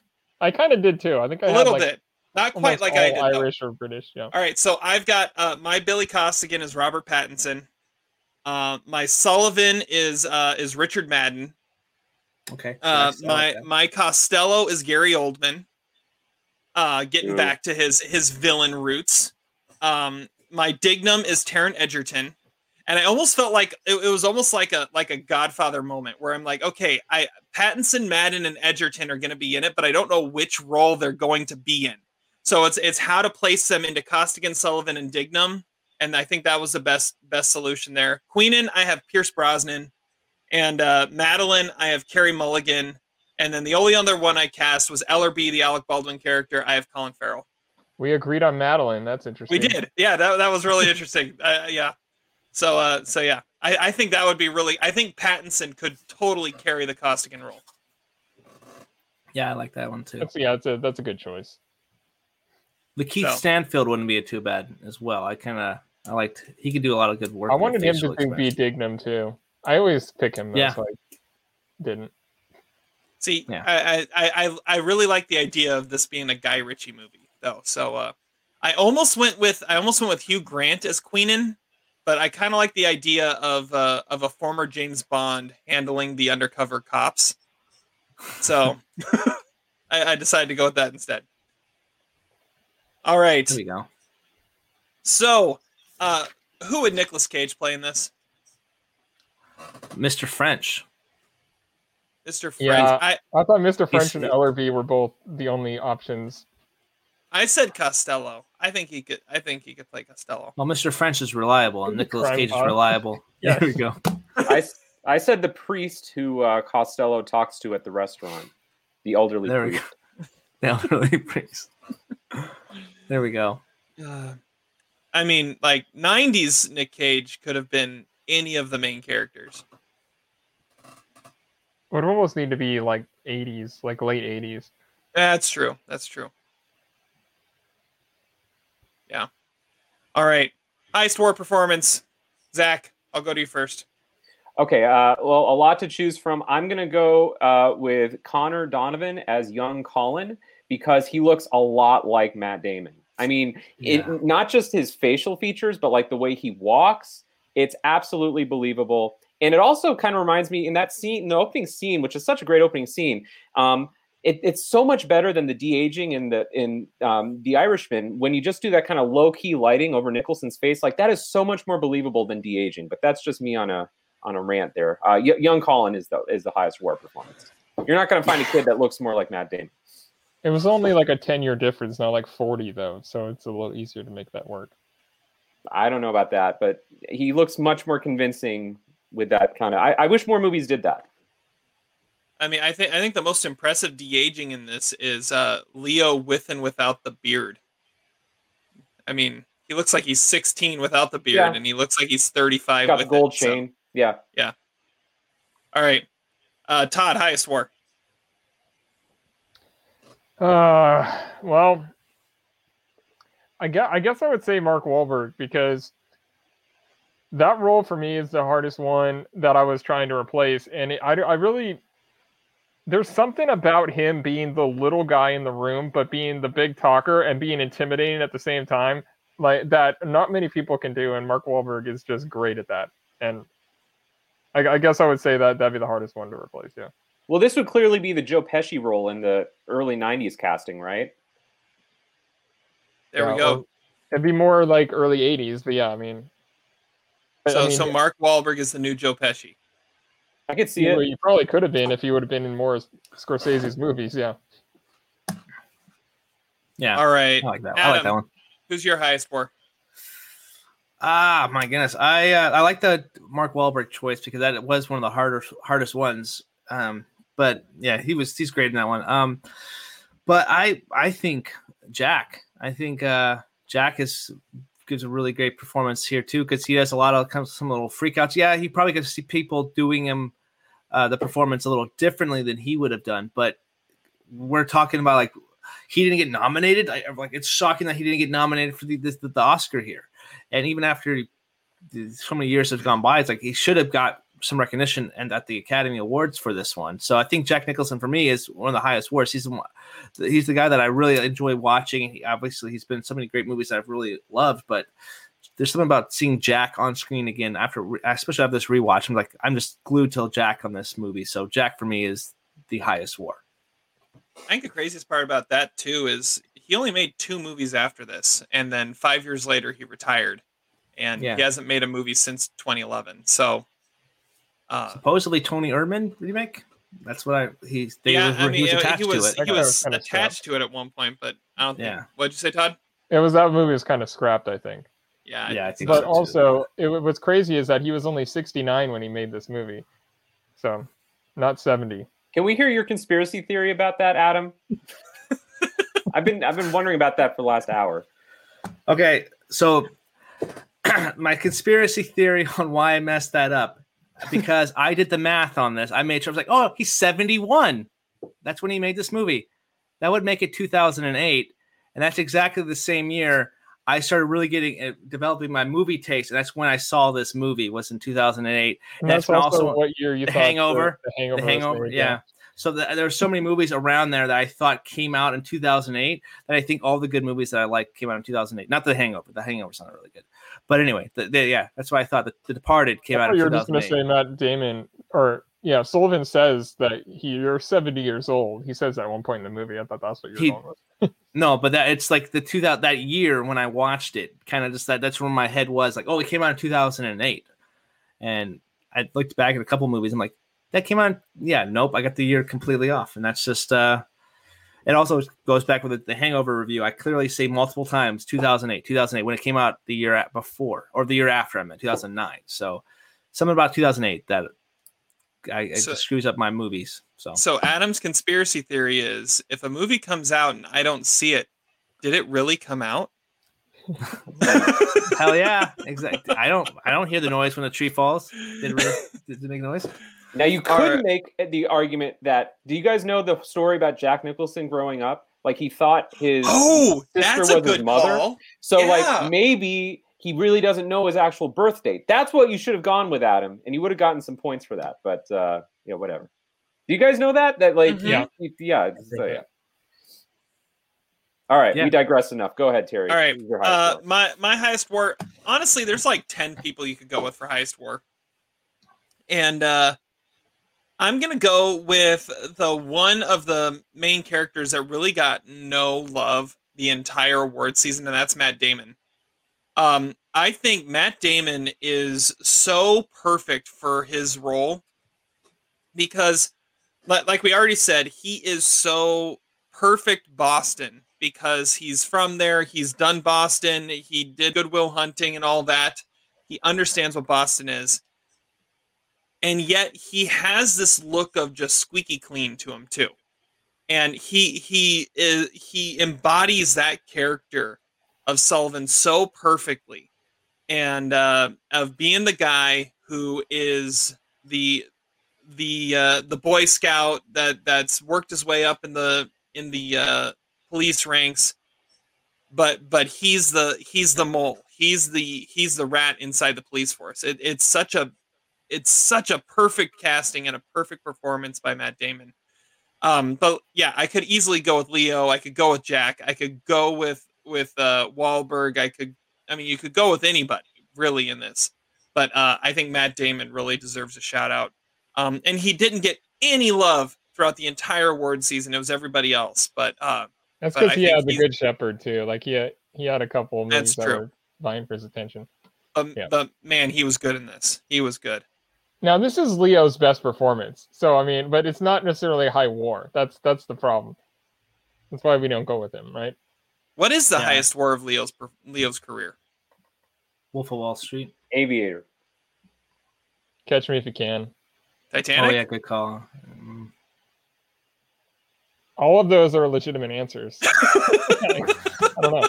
I don't think it's this, but I think this is the best acting he ever did. Django. It's the, it's the least Leo performance that he ever gave. Oh, I don't know about that. I think it is a super super Leo performance. That this that, is like the first non-Leo performance. How is it a non-Leo performance? He's doing he's doing his thing. This is like Basketball Diaries Leo. This is Gangs of New York Leo. This is a very externalized Leo. In fact, watching it this time, I was less impressed with his performance than I was with Matt Damon's performance. Like Matt Damon, I feel like has a much more challenging performance. He has to have layers. Leonardo DiCaprio just kind of does his, you know, he does his thing, right? But Matt Damon has to be someone who looks polished and looks like he's with it, but really is corrupt and he has this kind of good boy mannerism, but really he's deceitful and dishonest. I think it's a much more challenging role. But obviously, which is why he's more he's he's got a higher war. Yeah, I always thought he was sort of a Streisand, but I think he rocks his shit in this one. All right, there we well, go. Let, let's uh let's use that to get into worst performance now. Uh, worst performance of of this masterpiece of a movie. Adam, it's your favorite movie of all time. What's the worst performance in it? I actually had a hard time with this one. I, I think you could probably say some of the minor characters, but I didn't want to just like pick apart some of them.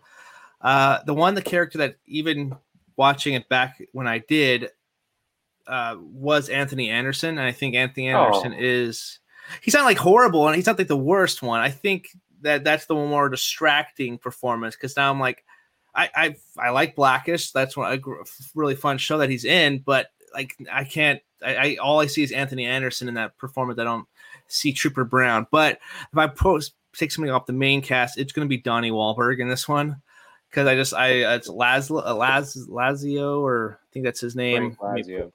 Frank Lazio, yeah. Uh, mm-hmm. It's just a super small one. I love that scene with uh, where Mark Wahlberg just basically says, "Yeah, go after yourself," yeah, to uh, to, to his brother. So that's what I will. Uh, I want. I'll say Anthony Anderson for me, but it's not like a horrible. That's just the most distracting performance for me because I don't. I just see him, not the the performance, not the character. Okay, it's not Donnie Wahlberg. It's yeah, Robert. It's, it's Robert. Robert. Yeah. Well, whatever. Yeah, whatever. It's it's one of the Wahlbergs. See, uh, I, I am never mind. name that Wahlberg. Name that Wahlberg. I'll go next because I actually had Anthony Anderson down too, and and kind of for a similar thing in that I don't think he's necessarily bad. He just doesn't fit. It just yeah, doesn't. It, it just doesn't look right, and he is because it's Anthony Anderson. I mean, it, it like he was all he was like I mentioned, he was that known commodity at this point, and and buying him as being the guy who goes through the academy with Leo, it just it, it, was it was distracting to see it uh, it being Anthony Anderson in that moment. But I, I think he's fine. But I, I, think that's that's maybe the maybe the worst casting um, of, of the movie, and maybe that's what I'll go with. There are Zach. three there are three black characters in this movie. You got Anthony Anderson. You got the guy at the beginning who says, you know, why can't we be, all be, be friendly? It's the Rodney King kind of thing. And then you got the black woman that uh, is chaperoned by Costello. I don't think I don't think it's fair to. I, one of the well, criticisms. And, and, and, I'm not. I'm not saying it's. I'm not saying it's a problem with with that at all. I'm just saying it's because it's Anthony Anderson. It's it's. I mean, you could put any comedian in that in that role, and it would be like, why are you sitting here? It doesn't make any sense. I think he's fine. I have no problem with him. I like him in this movie. It's a decent choice. I I mean I don't know. All um, right, Zach, who do you got? I went with Vera Farmiga, not because it's a bad performance necessarily, but because her accent is distractingly bad. So much so that I actually have an article here from 2018 from Vulture where she actually talks about her accent. And not only does she acknowledge that it was a bad accent, but she actually throws Marty under the bus. She said that originally it was going to be she had a dialogue coach, but the studio and Marty told her to tone it down. Like, what does that mean? First of all, when she slurs her R's and says, I mean, it's like it, it's a horrible accent to begin with. But you're telling me that it is Marty's fault that it is that bad? I don't know. It's obviously she's she's great in the movie. It's not really uh, her problem. It's just like her accent sucks. So I got to go with her in a movie that doesn't have a lot of bad performances. See, and I, I I listened to that this time, and I noticed the same thing. But I felt like her slipping in and out of it was more of like it. It felt like it was more of a choice of trying to be a part of or trying to be something else, but slipping. Like it was when she got upset that that all of a sudden the Boston came out in her, and it felt like that was that was kind of what was happening. I don't know. That's very generous. I, I, I just think it's a I, bad accent. I, remember when I watched it, I, I, thought Vera Farmiga was amazing in this, and uh, no, but, she's good. It's just her accent. The accent doesn't work, but I, the other parts of the performance are, are, fine. No issue there. It's just her accent sucks, and apparently it's Marty's fault. Go figure. Oh, you're trouble. You're trouble. That's fair. Should be your trouble. She didn't say right. it then. She didn't say it in that line. Todd. Whatever. Well, I think the worst accent is easily Jack Nicholson. Like, he, like he sounds he like Jack. Try. Yeah. And then there's a couple of times when you're like, "Wait, did that just slip into Boston? Like, what was that?" But uh, the I don't know. My worst. There's no bad performances, but I wrote down Kristen Dalton as Gwen because I, yeah, I there's just a couple. Yeah. She has Good a couple call. lines that are just off. Like when she says she's going practice. to choir practice. Yeah, it's it's just corny. It's like Blanche Dubois, choir practice.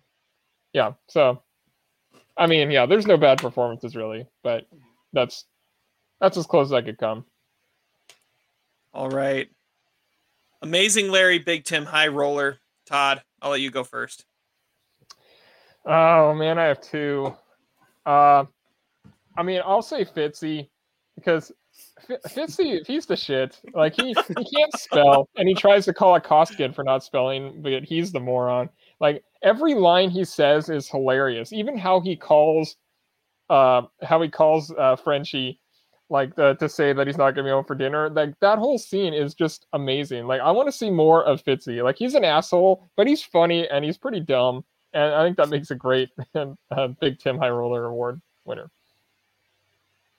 It's a solid pick. That's a good pick. That's a good good pick. Good pick.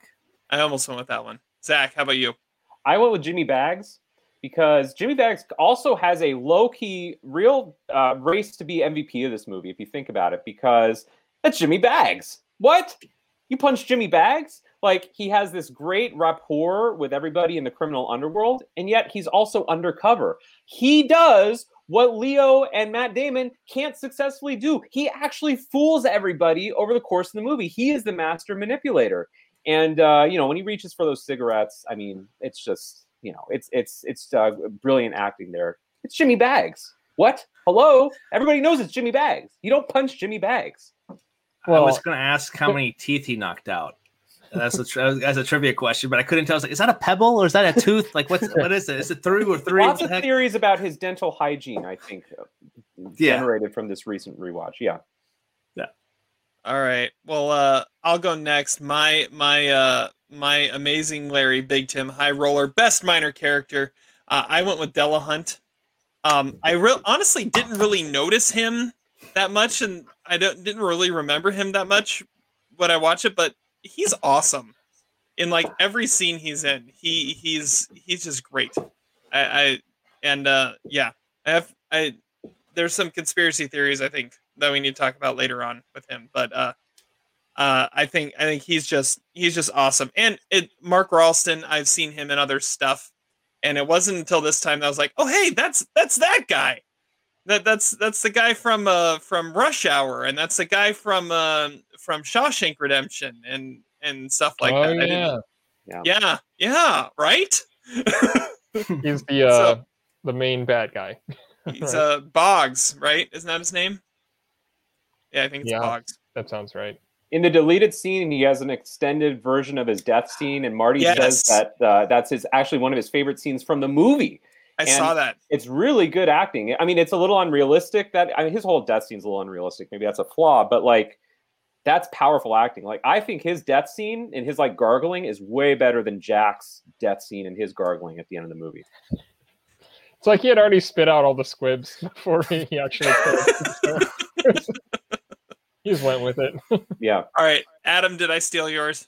Yeah, the ad, and it's because of that deleted scene. Is that oh, that's yeah. why it was one of my favorites. So I guess I'm my, my favorite minor character, Anthony Anderson, Trooper. No, um, uh, no, I. I'm trying to think the cousin Sean. Just say it. Cousin Sean yeah. my other choice. Yeah, that's a great pick. yeah, yeah. Hey, welcome back. Uh, so you're out. They're, yeah, they're Puerto Ricans. Yeah, he looks yeah. like he belongs in a. He looks like he belonged in Goodfellas more than he belonged in this movie. Like he's just so laid point. back. He doesn't. He doesn't need the stress of this movie. He just needs to be able to get high and sell drugs and you know. Wait, isn't he in Goodfellas? He might be. Yeah, he probably Ooh, is. There we go. There isn't we go. Barry, yeah, isn't he in Goodfellas? Conspiracy. Kevin Corrigan. Kevin Corrigan. Isn't he the? Isn't he the the brother? Yeah, Michael. Yeah, Michael. Yeah, he. Yeah, that's right. During he is the sauce. brother. Yeah, he's stirring the sauce from the wheelchair. Oh, there we go. There we go. Wow. No wonder he belongs in Goodfellas. yeah, no wonder because he's in Goodfellas. There we go. uh, all right. Did did did yeah. you? Is that what you're going with, Adam? I could. I. Yeah, I guess I'll go with him. But I also kind of like the the guy who gets shot in the kneecap, who gives up that he says. I'm so hard, man, right now, man. I like I don't even know yeah. what I'm saying. He, he's gonna sell me out to the FBI. I don't even know. like that guy. That yeah. guy's pretty great too. Uh, That's a pretty fun scene. Nicolas Cage would probably do that really that that scene justice too. Yeah, that's that a, that's the Nicolas Cage performance. If we're going minor character, Nicolas they say the adrenaline's supposed to kick in, but it didn't. I'm not in shock, man. Oh yeah, that's what it is. they say the shock is supposed to kick in. I'd be kicked on the curb until I pissed blood. yeah, that's my favorite minor character. I'm glad you could kill a hunt now. I, am glad I took that one. All right. Uh, okay, so Adam, I'll let you go first on this one then. Uh, we'll just go both these together. Stickman and the Billy Batts douchebag. Oh, Stickman! I got I got Colin Sullivan. It's Matt. It's Matt Damon's character because obviously he gets Vera Farmiga, and he also makes he give he gives her the look at the table when he sits in for the first meeting with Ellerby when they're uh, going over the uh, the the big the big players for Cost, uh, Costello there too. Uh, he just makes that he makes that one subtle like, "Hey, how's it going?" type of his eyes. So that's Matt D- Colin Sullivan's the biggest stick man here, I think. I guess you could say Costello technically too, but I won't. Yeah, I'll just say Colin Sullivan now. And the biggest douchebag, I'm thinking Uncle Edward. Uh, yeah, that's a good pick. Yeah, be uh, done.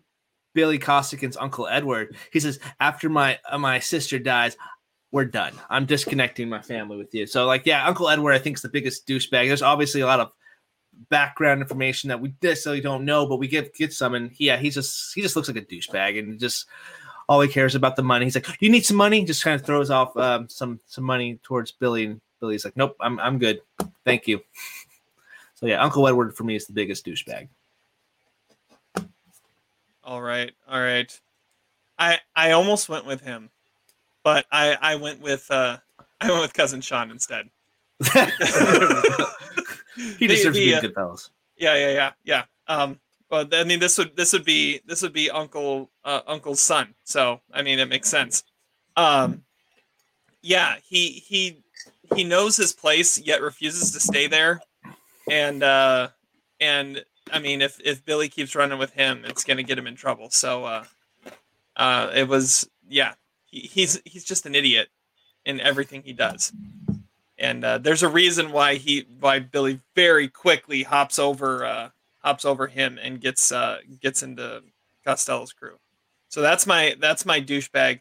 Uh, my stick man is uh, the only one that we actually see with more than one woman, and that's Costello. That's good. Yeah, good call. I mean, with Coke, with Coke. Oh yeah, that that is definitely involved. that is that is like the, the trippiest scene of the entire movie right there. All right, Zach. Uh, I think Adam's pick of uh, Colin as a stickman is a terrible pick. Um, a, that was a good pick. He cannot he cannot perform. Okay, he he oh. has sexual frustration and uh, some real issues there in the bedroom. Um, some real hangups, I think, just sexually overall. And uh, I love that he uh, got a number. I mean, he even his even his stickman game, all he does is just insult her job. Like, really? And you know, he's complaining about the duck all the orange, and like, I mean, in a way, I guess that's smooth, but it's like empty sort of smooth. It's like another layer to why Matt Damon actually wins this movie over Leo. Well, he's um, an asshole, and he still seems cool, and that that's the point of being a stickman.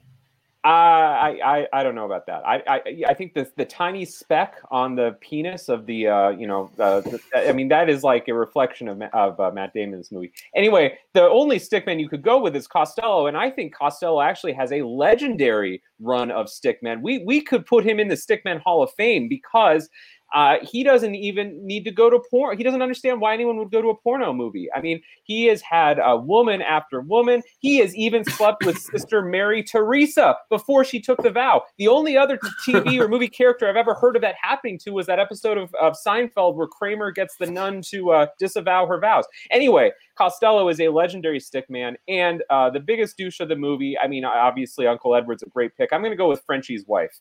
Uh, just like Officer Slater's wife, uh, she's been around uh, many times and uh, was two-timing uh, Mr. French, Arnold, uh, Mr. Arnold French. Now, did she deserve what she got? Probably not, but you know, I don't know. Uncle Edward was the better pick. All right, Todd.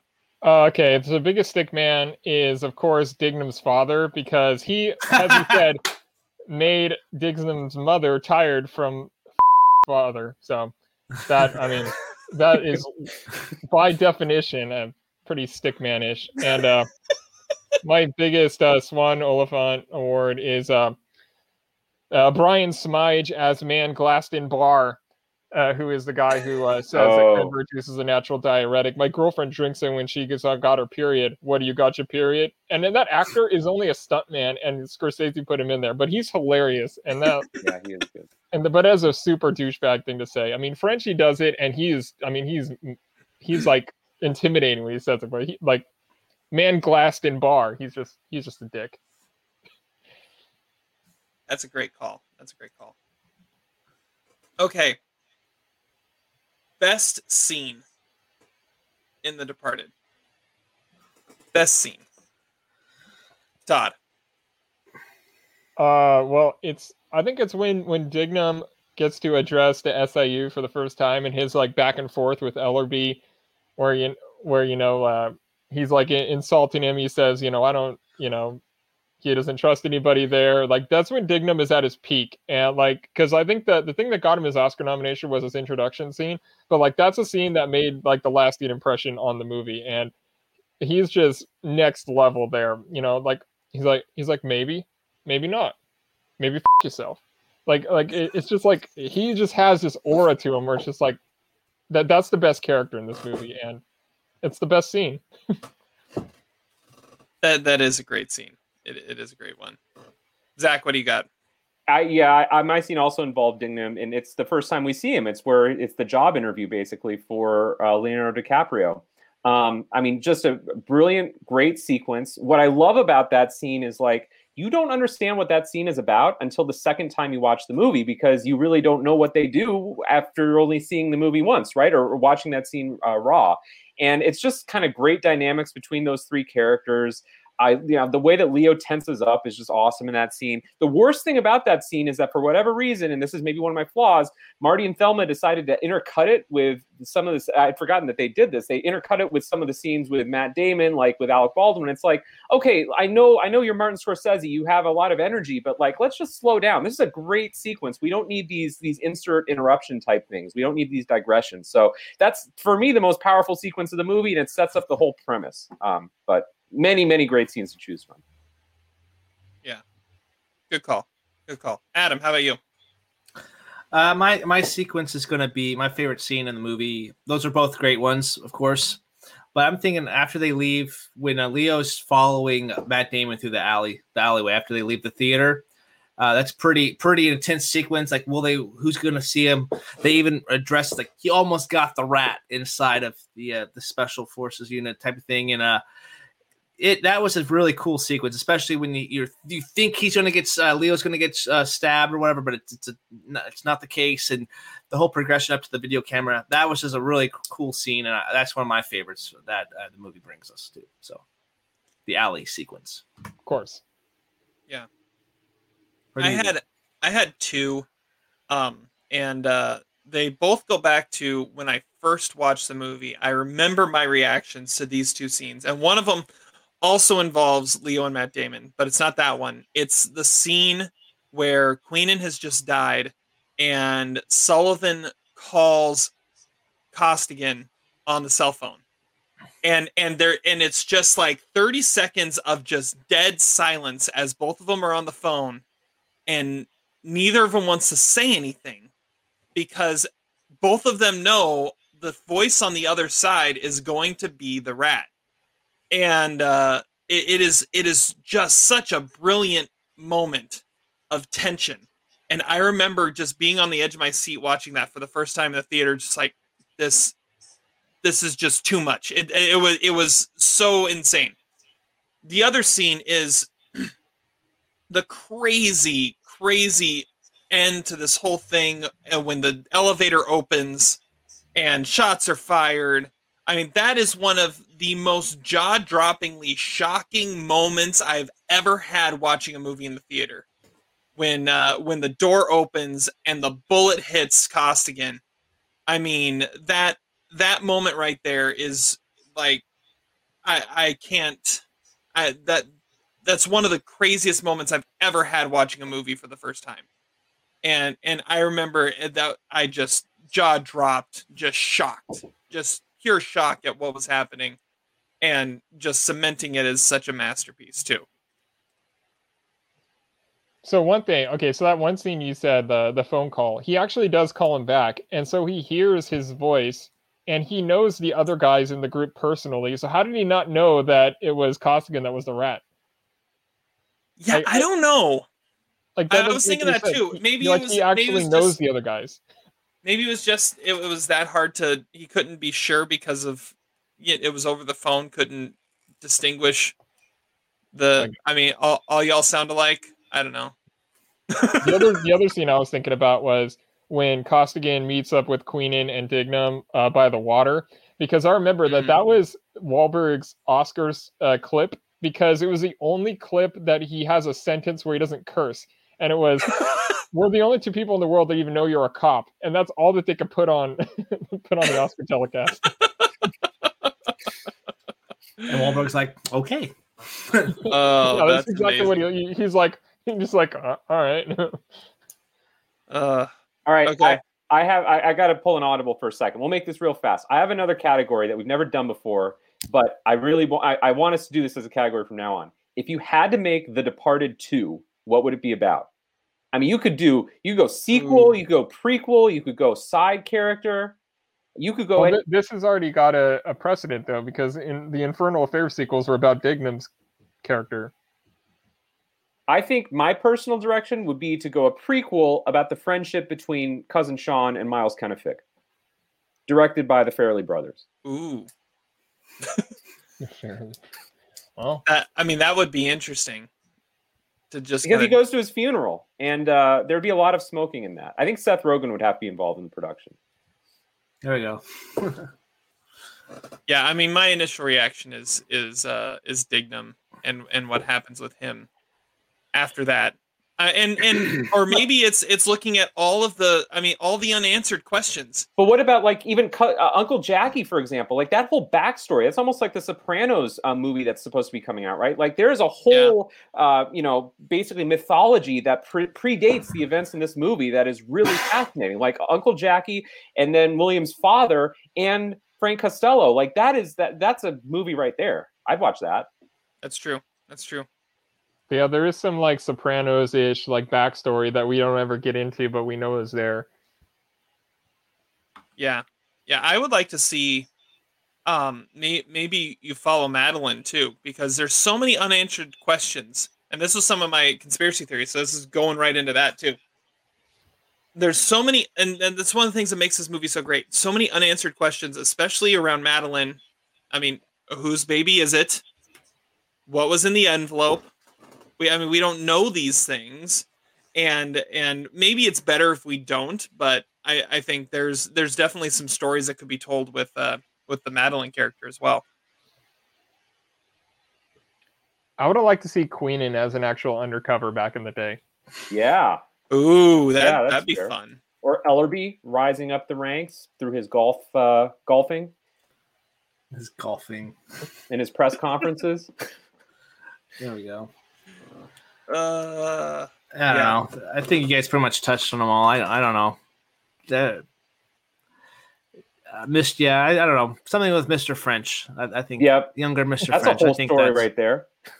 I don't know. I think you guys pretty much touched on everything. All right. Well, let's get into flaws. Uh, uh flaws and conspiracy theories. I, I already mentioned a couple of mine, but I, I've got a couple more, so I'm going to go ahead. Um, so my conspiracy theory, or just my question that I find fascinating, and uh, the the deleted scene Marty kind of talks about a little bit too. Was Delahunt a cop or not? No, I I, I don't, think, I don't so. think he was. That was what they put out there. I think he was a cop because if he wasn't a cop, why wouldn't he squeal on Billy right then and there? Like he's he's delaying his death and not telling anybody because he's also protecting Billy right? Why wouldn't he say anything to? Well, he says, "Ask me why he didn't say anything," but that's because he liked because he liked Billy. I don't it's know. It, it's ambiguous, but I lean toward more that he was he was an undercover cop. And no, it Koskin says it was right though. Koskin said, you know, like they're saying that, so I stopped looking for the rat. There's no way there were two rats True. that were in the, the the four people that were closest to him. Why not? But Jimmy it, Bags was a rat. I mean, there there are rats throughout this movie. That's, I know, but in in his like closest knit group that he has with him all the time, there were two of the four were were were cops. Like that's that seems impossible. They have they almost outnumber him. I don't think so. I think that's so, that's possible. So the only other I think the only other explanation is in that deleted scene. Um, first off, it talks about how Delahunt had been in um in Costello's crew for ten years. So if he was undercover, he'd been undercover for 10 years. But he also talks about how um, how uh, Costello had asked him if he could, if the, he found the rat, if he could kill him. And he said, I now know the answer is I can't. I couldn't kill him. And I, I couldn't kill him. I'm not a murderer. And then he says, I gave you the wrong address and and and uh, and ask me why I didn't I didn't say anything. So that's the only other explanation. The other than he also is an undercover cop, which I think could still be. I mean, that'd be crazy if he'd been undercover for ten years, but we don't know. I mean, maybe, maybe not. So maybe go after yourself. so uh, yeah, that I, I thought that that's a fascinating question. And one of the things that makes this movie so great is there's so many things that it just kind of leaves open ended like that. That you got to kind of try and figure out for yourself because the answer really doesn't matter in the end, but um, it's fascinating to talk about. Or the studio said this needs to be two and a half hours. Well, there's that too. But even if you have that, even if you have that that the rest of that scene in there, I don't think it necessarily answers the question. I, I think it. I think you could still have the answer to that question be that Delahunt is undercover. Um. Anyway, so the other um the but other Billy thing has a reason why he would. Uh, sorry, but Billy has a reason to say that. It's to it's to remove the incriminating evidence against him. That's why he says. Well, whatever. Okay, go ahead, Terry. Never mind. Okay, so so this is this might be a flaw, uh, and I'm and I'm curious to know what the answer is, and and may, maybe I know the answer, but the the the climactic scene when when Costigan gets shot. How did Barrigan know what was going on? Why was he there? I mean, he says he says, you know, you you think uh, you were the only one that Costello had on the inside. So did Barrigan know the whole time that Costello or that that Sullivan was the rat in the in the police force? Or and and if so, how did Barrigan know that he was, and how did he know to be at that building? The only answer is that Anthony Anderson decided to bring him along as backup. That is the only explanation of why he would be there. But because, then he acts surprised when he sees him and he shoots him. Yeah, because because but but Costello's dead. His entire inner circle is dead. There's no one left to inform yeah. uh Barrigan of what's going on or that oh, Sullivan yeah. is even an inside guy. He had no reason to be there other than the fact that Anthony Anderson, because he was part of his task force, brought him along. That's the only explanation, and that doesn't quite make sense. Well, uh, or obviously he was in with a different group of guys, or the key because you never see him. Costello with didn't Costello. have a different group of guys, but you never see him with Costello at any point, and so I don't know. He was obviously in a different part of the organization. Yeah, I don't know. I don't know. It it did. Yeah, I mean, he could have been tailing him I, I, at that point or something. I don't know. It, it it was it felt after I was looking at it that that is way too convenient. Way yeah, too. It gets into a little bit of what I was going to talk about too. Yeah. Okay. Um. So so go ahead, Todd. Since you that leads into you. Well, okay. So uh, other like more traditional flaws, like um, Leo looks ridiculous in a Red Sox hat, and I never buy it whenever I see it.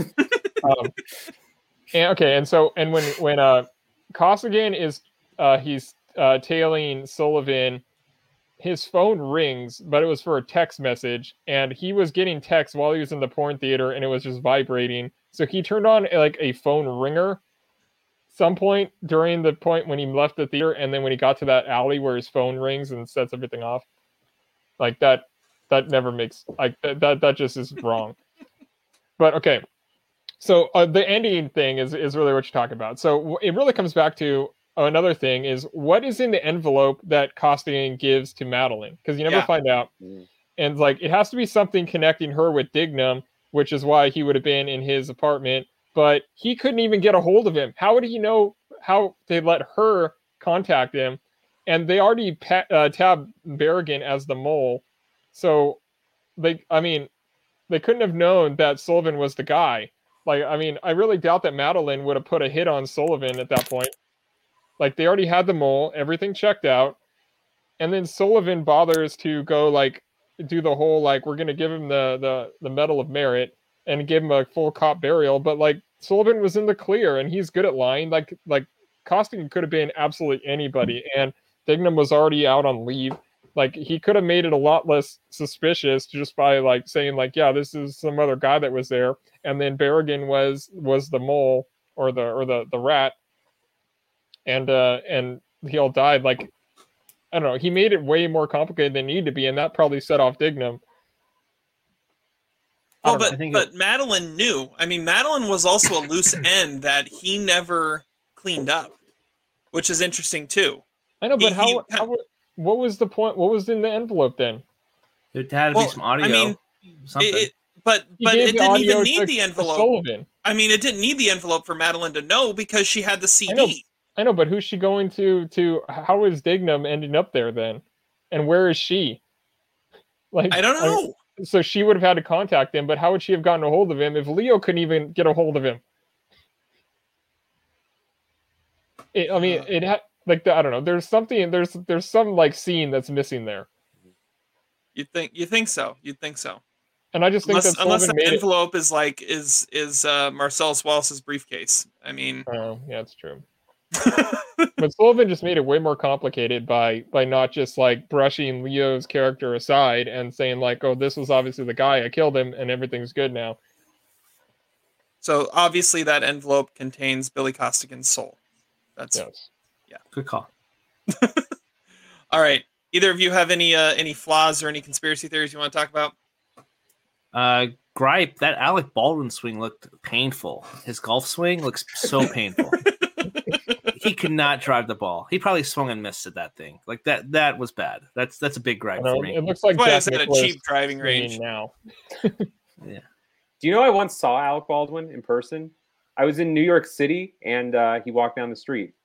And, and it was so weird because it was one of those things where it's like ev- everybody must have been thinking, is that Alec Baldwin? Because no one was like, give me your autograph. Everyone just like walked past him because it was so surreal. And uh, I didn't think it was him at first, but then my wife was like, that's Alec Baldwin. And that's my Alec Baldwin story. That's awesome. That is awesome. There we go. All right. Well, uh, let's get into. Oh, hold on, or- I- I- oh no, you got some? Okay, go. Sorry, just, I'll go really fast. Who? Why is there? Why is there a porn theater in Boston in 2006? Like, come on, give me a break. Um, and uh, the uh, the audio from the porn theater is way too clean. Does Colin actually go to law school, or does he just lie and say that he goes to law school? Um, could Ben- could Ben Affleck have played Billy Costigan? I think it's possible. And uh, Queenan's death is what happens after that is eerily similar to Colin Farrell's death in a movie we watched called uh, Voyagers, because uh, you know the shit hits the fan and everybody goes crazy, just like in that movie too. I think the real gripe, though, overall, this movie's like too macho. Like, what is with all the sucker punching and like the the language? It's like this movie, I think, has like Dr. Madeline would diagnose it as like some Freudian issues with hypermasculinity in this movie. It's like too much of a bro movie. I watching it this time, I'm like, just tone it down a little bit, okay? This movie, like the biggest flaw for me is that this movie is very heavy-handed in a lot of ways. It's like how uh, let's play a drinking game how you know with the, the number of sucker punches in this movie like come on let's just let's, let's class the place up a little bit that's all i'm saying Challenge accepted. They're not the New York Mafia. They're from Yeah, there you go. Boston. that's true All right. Let's go to uh, let's go to LVP MVP, and then we'll get to our quotes of the day to wrap this up. Adam, you're first. LVP MVP. All right, MVP. Actually, no, let's go LVP. The guy who sets up the camera, the camera tech guy. Why didn't he set up in the back of the building? Yeah, he's like, "Let me talk to you for a second. What the hell?" It's Alec Baldwin going off on that guy. Yeah, that's a that's a bad one. He's LVP there, and uh, MVP. Billy Costigan's English teacher. he is very Because- well read He's well read. Yeah, and- yeah. and Although Colin Hawthorne, James he knows how to spell. He knows how to spell What citizen. eleven year old need reads James Joyce? Sorry, go ahead. Yeah, sure. There we go. No, no, you're good. That's all. and It's- I- comics. yeah, and Wolverine. No, uh, That's no, he doesn't read. That's Sullivan, different guy. Yeah. Leo's Billy Yeah, Costigan. Young he- Sullivan Jack was reads James Joyce. He says, uh, you know, non serviam. James Joyce. Like He's talking about Costigan though. Yeah, I know. Talking know. about cost. Yeah, okay, never mind. They're both- Never mind. It's it's gone. It's gone. They're It's both good. well read. They are both well read. Both of their English teachers did their job. There we go. Perfect. Let's just say that they're English teachers. All right, Todd. Move on.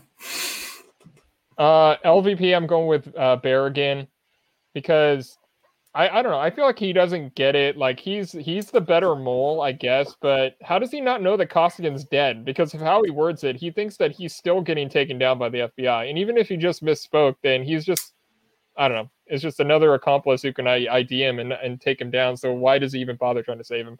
I don't understand Barrigan's whole mo.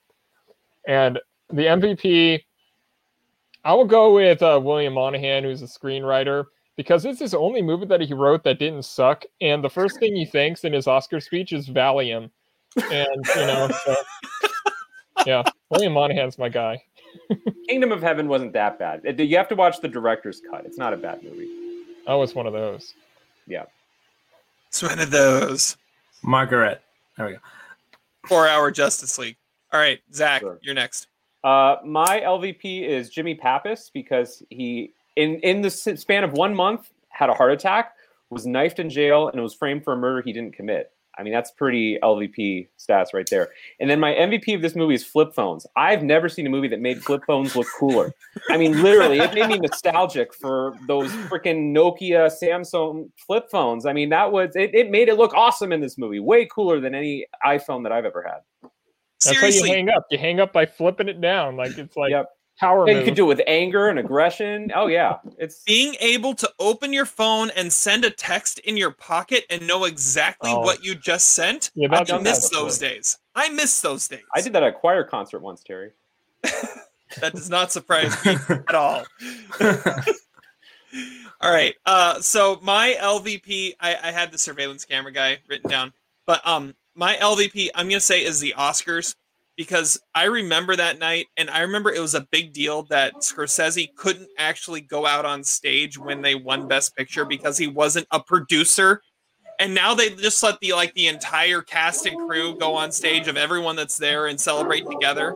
But at that time, it was only the ones that actually won the Oscar for Best Picture could be on stage. Yeah, so Brad And- Pitt can go on stage either. Yeah, yeah. So uh, I mean, so that was that was that's LVP, but MVP is the uh, the shot that came out of this, and that is Marty watching from backstage after he just won his Best Director Oscar, watching them um, accept the Oscar for Best Picture, and honestly, that moment is more poignant and better than him actually being on stage. So, uh, so LVP is the Oscars, but MVP is kind of the Oscars also for uh, for making that moment and that that shot happen.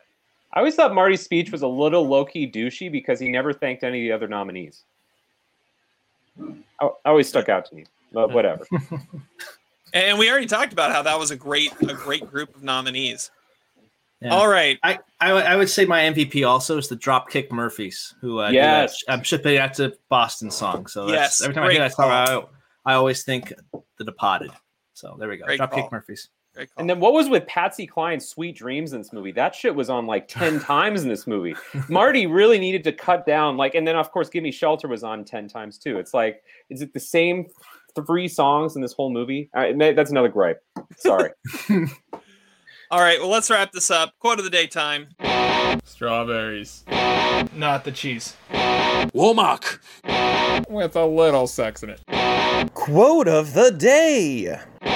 Wait, hold on. Adam. We're gonna go to Adam first on our uh wrapping up our last podcast, right? Find What? out what we're doing and what who gets the point. Oh yes, Oh. yes. Okay, Adam. good call. All right, the point. I, I, uh, shit. Okay. Um. Does he know what we're talking about? Yes, I know who you're talking about. I couldn't decide who I get the point. Just get the point to everybody. Everybody gets points. Point Everybody for you. Point a for you. point. Point for You you. all get a Because it was it was based on my stupidity. because of my Just call him, my- just call him Oprah. Everybody gets a point. yeah. Everybody gets a point. All right. And what Arlette? Yeah, You get a we go. point, and you get a point. point, and you get a point. Everybody gets a There. point. And Arlette has come up with the category best performance by a musician in a movie. Oh, So it could Oh. be singer, very interesting. it could be a rapper, it could be a, you know a musician. It has to be like a re- Someone they who's to have known a- as being a musician. yeah, Yeah, so okay. not like a J Lo who's known for both, like or, Or known Will for one Smith. thing, and then yeah, so it has to be Okay. you have to be known as a Wow. musician And it has and to be a also movie. do a perform. Can we? Ch- can I Has to be a change my? It can't be- it Can I can't be a change video my- game. Can't be. I'm gonna well, change my MVP to Arlette. That's a great category. That is a great category. Yeah.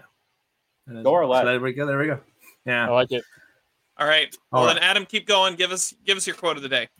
All right. So my quote of the day is from this Time magazine article uh, from I believe a couple years ago. It was uh, this Kickstarter campaign that came up from what's this guy's name? Director Adam Sacks has launched a Kickstarter campaign about the ending sequence. Basically, his gripe was, "It's always bothered me that a movie as good as The part has such a cheesy ending, and I recently realized it could be fixed by digitally erasing the rat from the last shot." That's the that's the quote. He wants to digitally remove the last shot, so he set up a Kickstarter to do just that. So Beautiful. there we go. There we go. Not much of a, you know what? Yeah. Okay.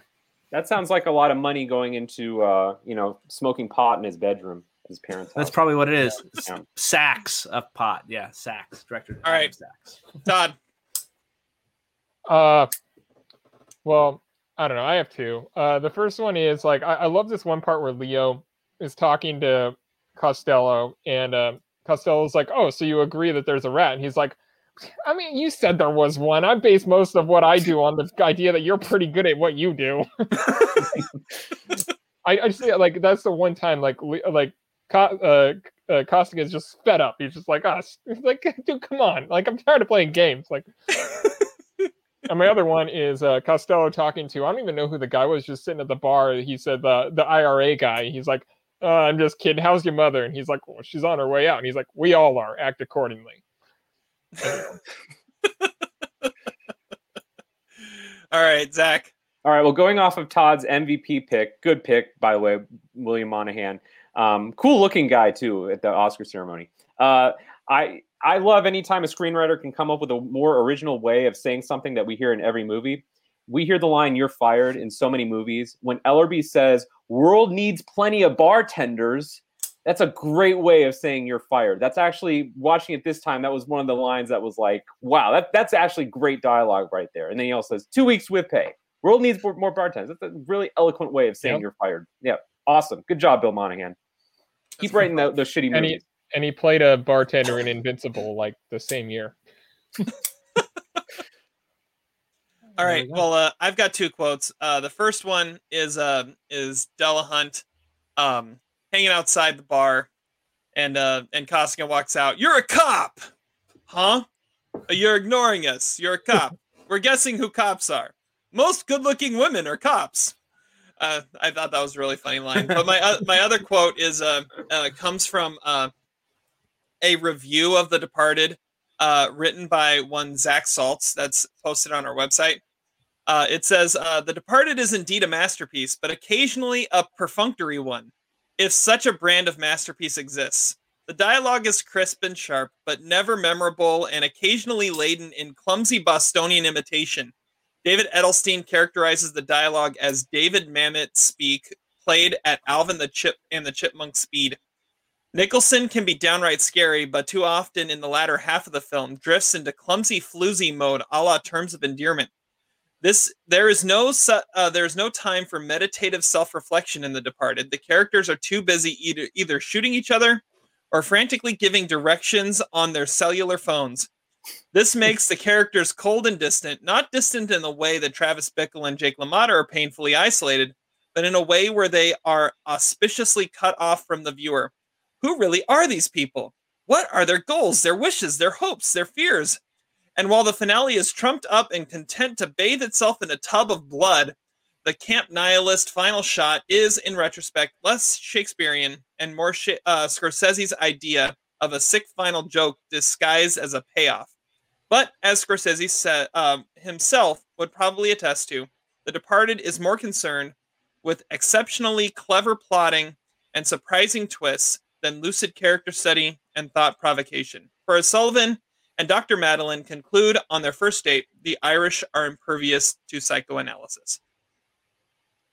Oh yeah, I worked hard on that ending there.